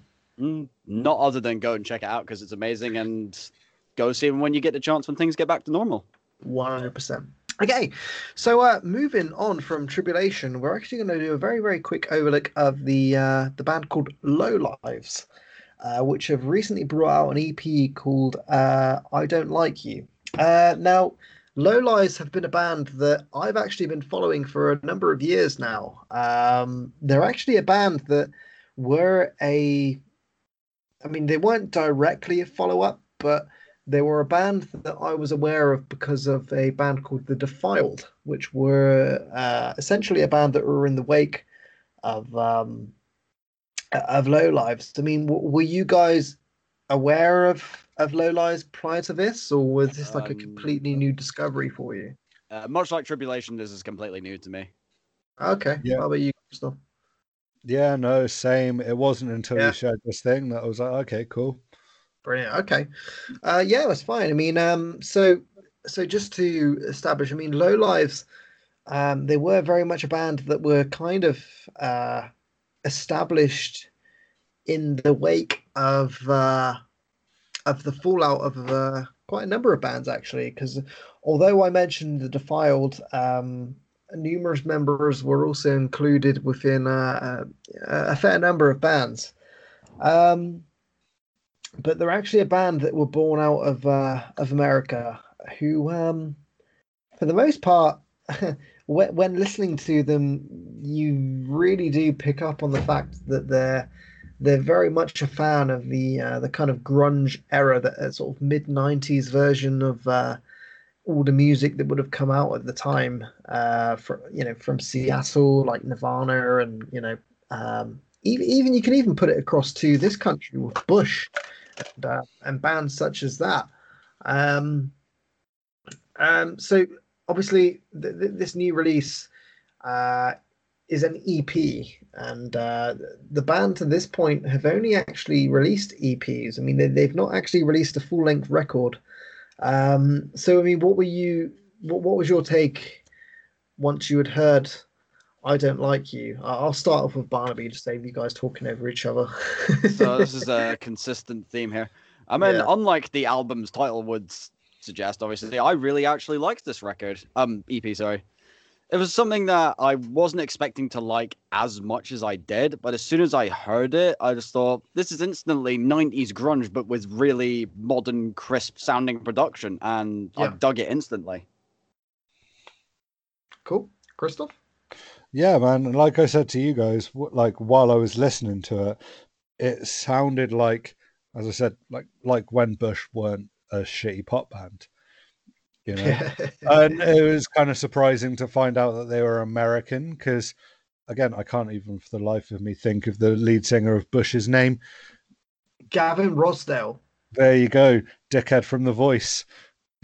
Yeah. Was, was it, when was he on The Voice? I had no idea about it. right. this. So Oh, mate. he was, that yeah, been he was on ago The now. Voice with old Will I Am, and it got to a point where they were basically Bush were trying to promote their album so badly that anyone who bought their album got an autographed copy of it. Oh, Like- desperation at its Yeah, finest, that- that is. like like there's there's paying extra to have a autographed album, and then there's every album that you anyone buys will have an autograph. Like that shows a lot. yeah, no, yeah, so yeah, I got a very old school Bush vibe. Um, Yeah. Um, I mean, so, I mean, uh, a- as a, I mean, as someone that was quite heavily uh, a fan of the Defiled, I mean, I always knew that lead singer Lee Downer. I mean, he had he had quite a varied uh, vocal range, so he could he could do the. I mean, when you listen to someone like him, you immediately know that well, he's clearly a fan of somebody who's you know, of very much a fan of the kind of mid '90s uh, grunge era sound. Um, but yet he can also do the you know the very kind of uh, erratic kind of aggressive vocal approach. You know he can he can scream uh, but yeah, he's also got that in his wheelhouse, so he can also kind of do the. I mean, do you know like bands like Alice in Chains and Nirvana? They they they always did like meow meow meow meow. They did that kind Yeah. of thing. They did that thing with their voice where they kind of they, they did that really grufty kind of vocally approach.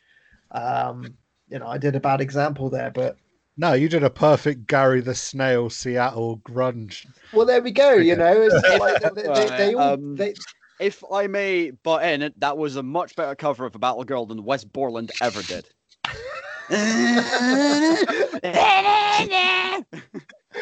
well, there we go. I mean, I'm just saying that. So when when you look at that kind of vocal approach, uh, at that genre of music, uh, there was a heck of a there was a heck of a lot of bands that that came from that. So we've just mentioned Bush. So Gavin Rossdale, obviously, you know, I'd imagine he would have heard a lot of these Seattle bands, and he would have then, you know, introduced that vocal approach into records such as Razorblade Suitcase, um, 16 Stone, I think, is the the follow up record, or even the record prior to it. Prior to it, um, but with Low Lives, you can clearly tell that they were very much a band that were influenced by that style of music. Um, but when you listen to their output, so I mean, we're obviously for the sake of the podcast, we're talking about their recent release of uh, "I Don't Like You." Um, but as I say, I mean, I've been following this band since their incarnation. I mean, it's just it's just catchy, grunge-based music that you just cannot deny. Uh, I mean, you know, Nirvana are a band that have clearly, you know, they, they've clearly made their impact, and you know, Nirvana. Everyone knows that you know there was they've got like this simplicity to their music, uh, but when you then listen to the vocals of someone like Kurt Cobain, and you realize that he's starting to, you know, he, he's basically talking about shit that's clearly very personal to him, and he's got like this very weathered voice.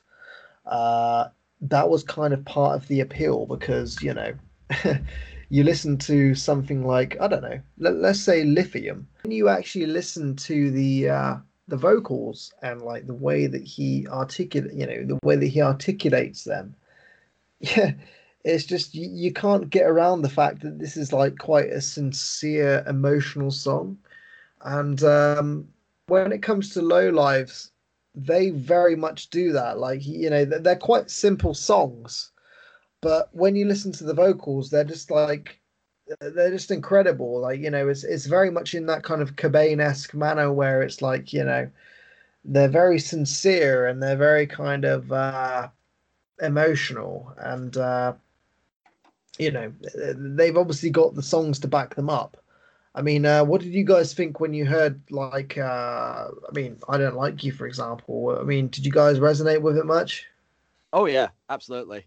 I felt like this was the grunge that I fell in love with, like Alice in Chains being the main example that I would use. I just felt like it's grunge and it brings me back to the good old days. I loved it. Yeah. What about you, Christoph? Yeah, I fucking dug it. I liked the way that it rose and I liked the way that it fell. And I liked the acoustic version of it. Mhm. I think, yeah, I think that was really, really well done. I liked that even with the acoustic, they didn't try and make it sound sparkly in any Yeah. way. They kept it sounding quite raw and they kept it sounding nice and authentic. It was fucking wicked. Yeah. It Yeah, made me I want mean- to maliciously wear some flannel like Eddie Vedder. I also think at the end I was kind of a bit gutted that I was like, oh, okay, you know, you threw it into the suggestions last minute. So it was kind of handy when I looked at it. I was like, oh, it's only two tunes and an acoustic song. Cool, great. And then you get to the end and you're Yeah. like, but that was only two songs and an acoustic version. You know, like, yeah. It I- kind of it, it, it kind of leaves you gasping for more. Um, Yeah. yeah, I mean, th- this is what I love about it. It's just there's, you know, I mean, it's it's kind of trite to say, but there's that famous quote where they say that you know if your song doesn't sound good acoustic, then it's not a good song. Um, but when you listen to Low Lives, you listen to all of their uh, discography up to this point. I mean, granted, there's probably only about maybe you know 12 songs that they've released up to this point and uh, all of them you could picture sounding incredible acoustic as well as you know uh, live and um, you know, uh, I I for one just think that they're just like such such an underrated band. Uh, I mean, when you look at their the amounts of plays that they've had and and their social media presence for me personally i listen to their output and then i look at the amount of social media presence that they have and i just think why aren't you the size of like a you know a, a motionless in white? Or why aren't you the size of like a uh you know i mean dare i say it why aren't you the size of like a Shinedown or anything like that? Because you know they're that fucking they're that consistent and they're that good songwriters uh that there's no reason why they shouldn't be as big as those people. Um Yeah. You know so i i thought it was just great i i thoroughly enjoyed it and i thoroughly enjoyed all the material they've released up to up until this point um I mean, I, I don't really know what more else I can uh, I can say. Really, they were just a just an incredible band, and I sincerely hope that they do get the attention that they deserve uh, off the back of of this this brilliant EP. Uh, Yeah. yeah. All right. Is there anything else to add to that one, or are you guys quite satisfied with uh, with low lives there? Yeah, I'd say I'm satisfied. Yeah. All right. Cool. All right. Well, uh, moving on from the reviews section of the show. So uh, this is the uh, the renowned, slated, and celebrated version of the show. Ooh, Uh, so we've obviously dived into records such as Machine Head, Suicide Silence, um, but we're actually going to look into uh, a band called Parkway Drive this week uh, with their what album is it, Barnaby? Is it their fifth? Is that right? It is uh, IRE or IRE, however you uh, Fifth. want to pronounce it. So this is the fifth studio record by IRE by Parkway Drive. Um, so I mean, we we may have mentioned them in previous episodes, but Parkway Drive being very much a band that are associated to that kind of uh, deathcore, metalcore sound. Yeah, more Uh, metalcore than deathcore, but yeah, along those lines. Yep. Yep, metalcore. Uh, I mean, prior to this, I mean, the band were uh, very much renowned for records such as uh, a Deep Blue, uh, Wild Eyes. Yeah. Um, Yeah, Wild Eyes was off the record Atlas, so you think Atlas, Atlas. Sorry, Atlas. Deep. Yeah, oh sorry, Atlas, Deep Blue, even going back to their days of Idols and Anchors back in 2008 with uh, Boneyards. Yep. I mean, I mean, those they go. And I mean, as far as I understand, I mean, they were very much a band um, that were kind of uh, in the tradition of the in the wake of all those bands such as Killswitch Engage and um, All That Remains. They were one of these band, these kind of metalcore bands that were uh, looking to appeal to those audiences, and uh, for the most part, as Barnaby said, I mean, you had records such as, uh, uh, you know, Atlas and Deep Blue that were uh, aiming to, towards those audiences. But the band themselves uh, were very much, specifically, if I, I mean, for me personally, Winston McCall, who had like this very kind of uh, different vocal approach to a lot of those vocalists. I mean, I always found that Winston McCall was very much kind of um he he had like this this voice that stood out from a lot of his peers uh i mean what was your relationship with parkway drive barnaby before we get into Ire itself Yeah, um, my relationship with Parkway Drive started in sixth form, where I was obviously as a metalhead in training. Let's say I was looking to get into new music, and a lot of my friends have recommended albums such as, well, their debut "Killing with a Smile" for one, and "Idols and Anchors." Say like, oh, this is um, if you want to go down this path, check this band out, and I instantly became hooked. I think the first song I heard was uh, Wild Eyes, if I remember correctly. So I got brought Okay. up on the old school of Parkway Drive before they had their change in sound when they came to Ire and most recently Reverence, which they released in 2018. okay what about you christoph did you have much of a relationship with the band before prior to this So I listened to them in drips and drabs. I'd never really listened to whole albums and stuff. But I think I was just put off by an ex girlfriend's obsession with them. Like you know, you know when someone's like fully obsessed with a band or a series Yeah. so much that you're like, it can't be that good. like, Yeah, yeah, yeah, yeah. I, it's I get what you're coming from.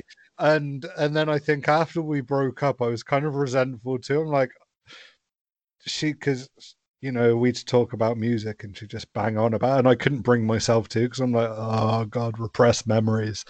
But like I've never hated them, and I've just never really delved uh, deep enough into them because of repressed memories. Mm. Yeah, I mean, uh, I kind of feel that bands that were very much of that ilk, that were, uh, you know, I mean, metalcore in itself kind of, it's metal, but it kind of triggers the emotional side of it, you know. Yeah. So you've you've kind of got bands such as Killswitch Engage, which you know, vocally especially, they bring a lot of the uh, emotional appeal, like in terms of, uh, you know, overcoming stuff and uh, you know Yeah. coming coming out of like quite hard relationships and um parkway drive most definitely falls in that kind of ilk when it comes to uh to, to metalcore especially uh yeah so it's understandable that you you know you kind of felt that way coming into this um so as i say i mean parkway were very much kind of the traditional metalcore bands. So, you know, when we think of metalcore, we think of the heavy, heavy, heavy. Here's a melodic bit, and here's another heavy bit. Here's a breakdown. End of song. And Yeah. uh, that kind of seemed to be a template that a lot of metalcore bands seemed to follow. Um, some of them were good at it, some of them weren't. I kind of feel that uh, you know, Killswitch were very much the pioneers of that sound when it came to you know breakdowns and melodic parts and you know heavy parts.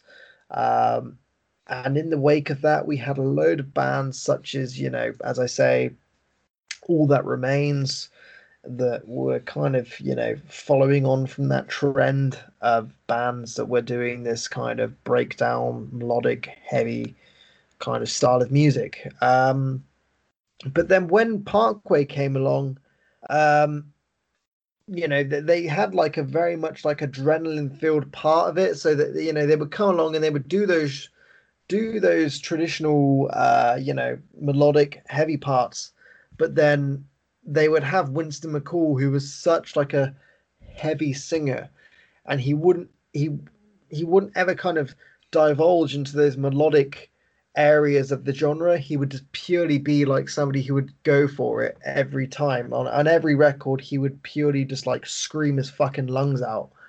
Um, until we, uh, you know, we eventually get to an album like Ire, which, uh, you know, kind of got to a point where Parkway were feeling, I'd imagine, like, okay, well, we've written a couple of records now where it's just purely just like heavy, heavy, heavy. Here's a breakdown, back to the heavy end song. Um, but you know, Parkway, I'd imagine, creative, creatively got to a point where they were like, okay, well, we, know that we're obviously quite good at doing these sort of, uh, you know, heavy, heavy, heavy breakdown, heavy, heavy. But they kind of, in a way, wanted to uh, uh, widen their wings and kind of start to bring on a lot more melodic uh, stuff into their sound. Um, so when it came to to Parkway and, and them kind of flexing their wings, so to speak, uh, I mean, I remember on the build up to Ire.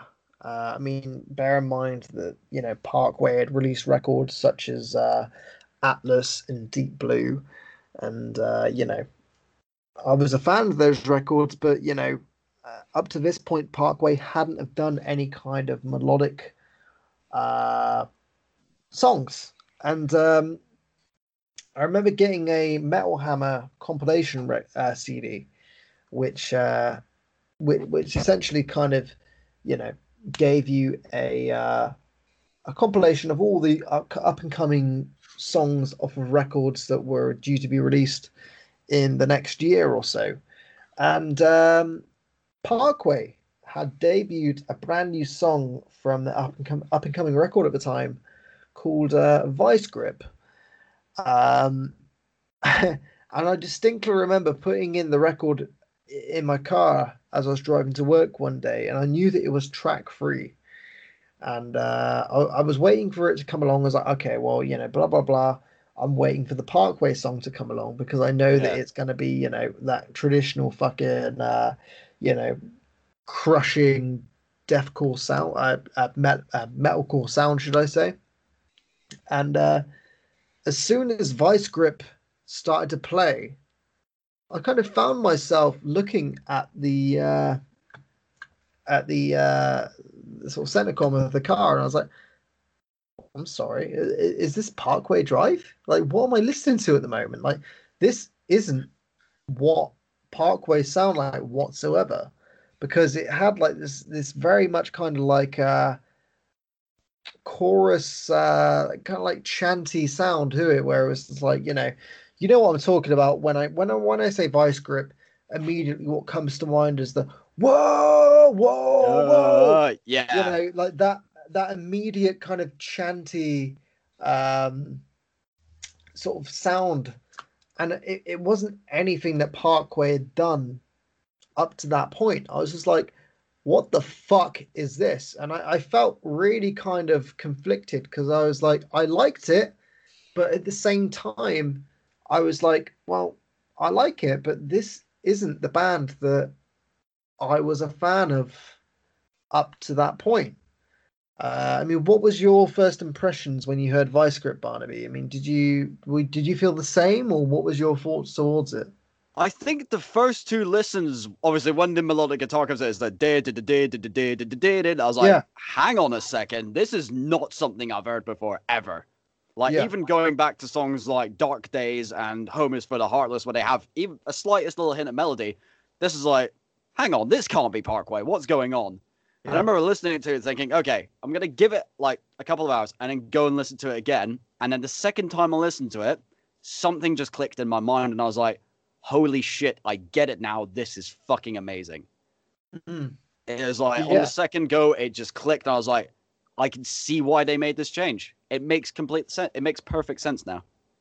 Yeah, I mean, uh, I mean, obviously, Christoph, you've said that the band themselves kind of reminded you specifically of a previous relationship. I mean, going into this album, did you feel like there was much of a change when you first heard it, or was it very much like, oh, okay, this does very much remind me of, you know, what they had done previously?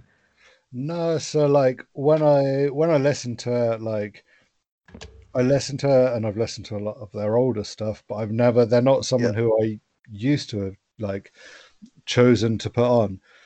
So I always kind of synonymously knew them as someone heavier because I think we were together.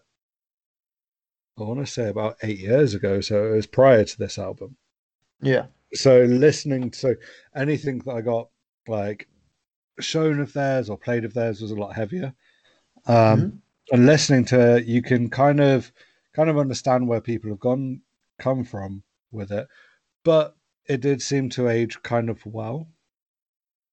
Yeah, you know. Yeah, yeah, yeah. I mean, um, in terms of uh, Parkway as a band, I felt that they themselves considered the fact that I mean, it was only two weeks ago that we were talking about Suicide Silence and the fact that them as a band were very much considered as the the, the kings of deathcore, and you can only assume that the members within that band assume to themselves that well I don't ever want to be known as the the person that writes deathcore riffs, and I kind of want to aspire to be somebody that does more than that. So I'm assuming that Parkway would have probably gone through the same thought process as in, you know, we do this, we do this specific thing, uh, but we want to kind of appeal to a wider audi- a wider audience, and we want to kind of, uh, you know, flex our wings, and um, you know, off the back of Atlas, which was the record prior to uh, Ire, uh, you know, there was very much, I feel like a decision is in, you know, let's not kind of repeat the same tricks that we had done up to this point. let's see whether or not we can do something different, but also bring with us the fan base that we had built up to that point. Um, which I feel that I um, Vice Grip was the perfect example of that because not only did you have the traditional kind of Parkway sound with the you know the very very heavy beatdown esque element of Parkway, but you also had this very melodic side to them that you hadn't have heard before. You know, there was like this like very anthemic, chanty aspect to you know we're writing this song and we know that when we play it live, there's going to be over a thousand people screaming whoa whoa whoa you know it's just it's just one of those songs that you know is going to get Yeah. so much interaction uh, when you play it live and i feel that when you get further and further into uh, Ire as a record that was very much a conscious decision by the band to have these songs that incorporated a lot more kind of um, k- k- kind of interaction with the crowd when playing it live, including melodic elements to it. you know? Exactly. Yeah. Um, and uh, yeah, I mean, I, I think when Parkway initially released Vice Grip as a as a single from the record itself, I think that was the very first song that they had let slip when it came to this new record. You had so many people immediately jumping on their backs saying, "What the fuck is this? This doesn't Yeah. sound like a song like Deliver Me or fucking, you know, Karma. uh, yeah, I mean, th- this isn't the traditional Parkway that we know and love. What's going on? But I mean, you look at it, you look at it now, and you can't imagine it not being a song that's, you know, in their set list and being Okay. like one that they open with now because it's just such a powerful and sort of, uh, you know, song that song that you associate the band with. Yeah. Um, Exactly. Yeah, I mean, uh, I mean, the record in itself. I mean, you know, um, it, it's just it's just a perfect em- embodiment of a band that have made a conscious decision to not only keep the sound that everyone's aware of with them, uh, but also strive to appeal to bigger and wider audiences. You know, Yeah, Um, exactly. Well, what I think they've what I think they've done is if they just decided, well, now it's time to change our sound. Let's go for gold. Because when you hear songs like Vice Grip, Destroyer, Crushed, those are all songs you can picture either being a played at festival headlining spot, Mhm. which might I add, Parkway Drive have done at Bloodstock 2019. They were headlining on Yeah. the Saturday, or like headlining arena tours, which they were meant to do last year before shit kicked off because of COVID, obviously. yeah, It's I like they mean, so- knew what they could achieve and they went for it. Absolutely. I mean, exactly. The fact that, you know, uh, the band that went from being this very much traditional metalcore uh, band, you know, flexed their wings and they essentially went from being this band that were like, okay, well, they, they do this kind of sound, have eventually now strived to the point where they can do bigger venues and they can headline festivals purely based off of the fact that they've made a conscious decision to change the way that they uh, they sound and you know in, incorporate all of these different elements. Uh, you know, it, it's just like it goes without saying. I mean, when we look at bands like you know we, we talked about Suicide Silence that we're trying to do something different other than the sound that they were known for. I feel like this was something that we're trying to do, but the problem is, unlike Parkway, rather than you know gradually introduce these elements into their sound, which is what Ire did for Parkway, they Yeah, yeah. immediately jumped into, you know, trying to do that thing, which, you know, alienated a lot of the fans that they built up to that point. Uh, but whereas with Parkway, their fan base were with them uh, when it came to Ire. You know, they understood the fact that the band were trying to appeal to bigger bigger audiences, and they were trying to uh, incorporate all these different sounds. Um, you know, and uh, it really shows. I mean, um, the fact that you know the Parkway prior to this record were, you know, only doing venues like Brixton, whereas now, you know, they're headlining Bloodstock. They were supposed to be uh, doing Wembley Arena Yeah, or London I- I Arena. think- I think we both had tickets for that, didn't we, Stephen? We uh, we did. I mean, Christoph Yeah. was going to come along with us I've well. still got my I've still got my ticket up on my shelf. Yeah, so I mean, it, it just come, you know, I mean, that in itself just shows that the band themselves were clearly the decisions that they made up to that point were the right decisions because, you know, they had clearly built Yeah. up a, a, a big, a, a vast fan base and a wider fan base. Yeah. Uh, Exactly. I want to bolster that quickly, if I may. With I um, don't mean to get all like technical and all that. I want to bolster that with some albums figures over the last three albums. So that'll be Atlas, Ire, and uh, Reverence, their latest effort. yeah. So the the UK album charts, the OCC. So when Atlas came out, it it charted at number forty eight, which is is really good for a metalcore album. Not gonna lie, that's a really solid effort. Yeah. When Ire came along, it charted on the OCC at 23. hmm And Yeah, then I uh, mean- I will add Reverence charted at 14. So you notice since they changed their sound, it has been an upward climb in the charts. Now I know for some of the diehard fans that may be like, oh, well, they're selling out. They're just doing it for the money. Well, hang on. If a band's changing their sound to grow more of a fan base, to get more people into the genre of music that we love and get more people into metal, how is that not a good Yeah. thing? Uh, I mean, exactly. I mean, it, it speaks for itself. You know, it's just the fact that, that, that there's a band here that have clearly uh, made a conscious decision to strive for more than what they were known for.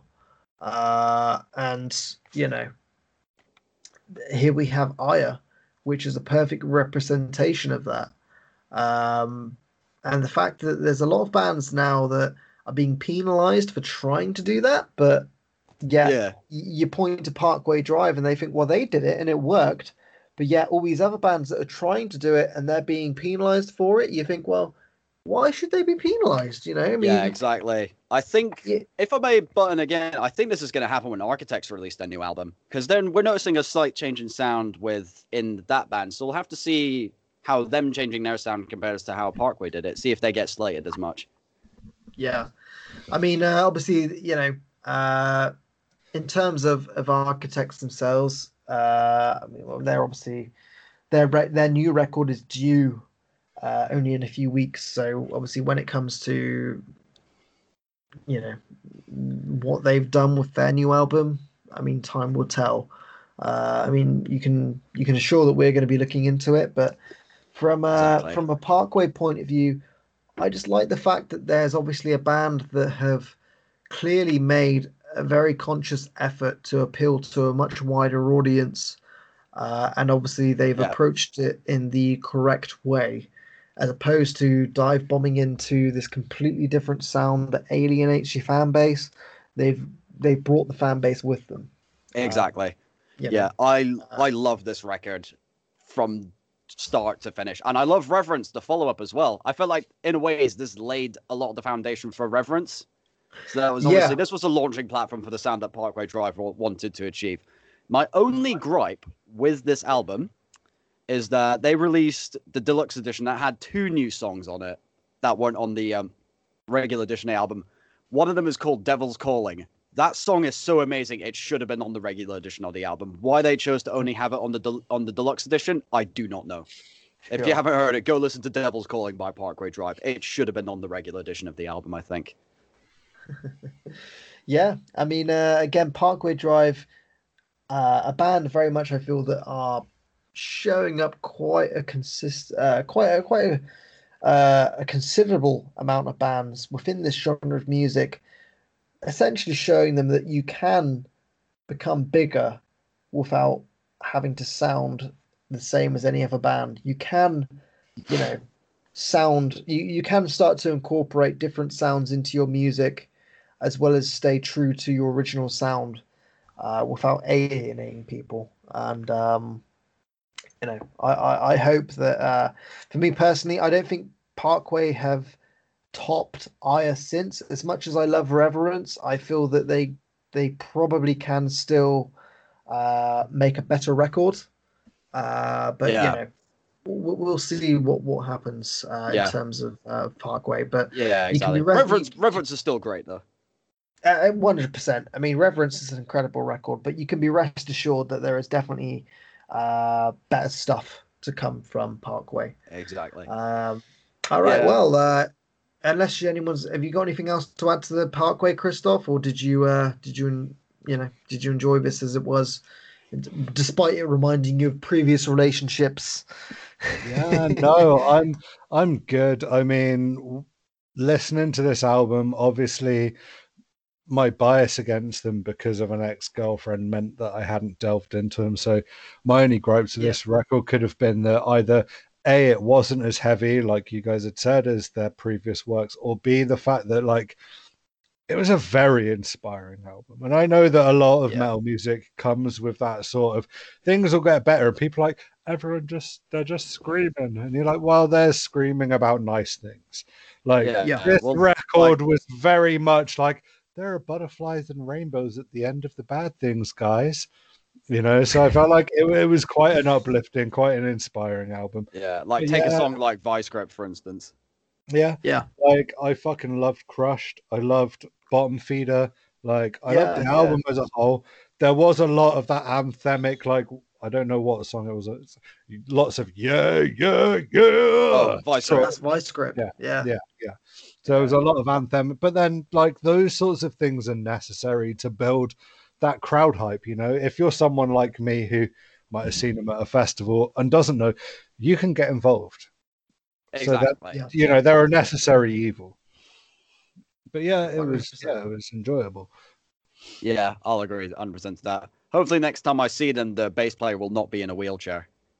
and uh, you know, You being and, a and Christoph, and Christoph won't be reminded of a uh, a bad relationship.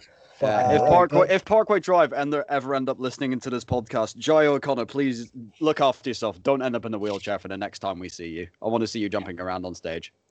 Yeah. Want to see you on those fucking platforms that raise. Um, but uh, yeah, uh, Parkway Drive, uh, Ire, an incredible record for a band that have decided to uh, progress with their sound. Um, but yeah, I mean, uh, that about does it for episode five of the RIP podcast. So we really, really, really, really, really appreciate you listening to uh, to the podcast, and uh, don't forget to uh, subscribe and like any of the social platforms such as Instagram, Facebook, uh, and uh, YouTube. And uh, we will see you next week for uh, a load more stuff. So uh, once again, thank you very, very much for listening, and we shall catch you next week. Uh, thank you very much, everybody, and bye bye for now. Goodbye for now. See you later.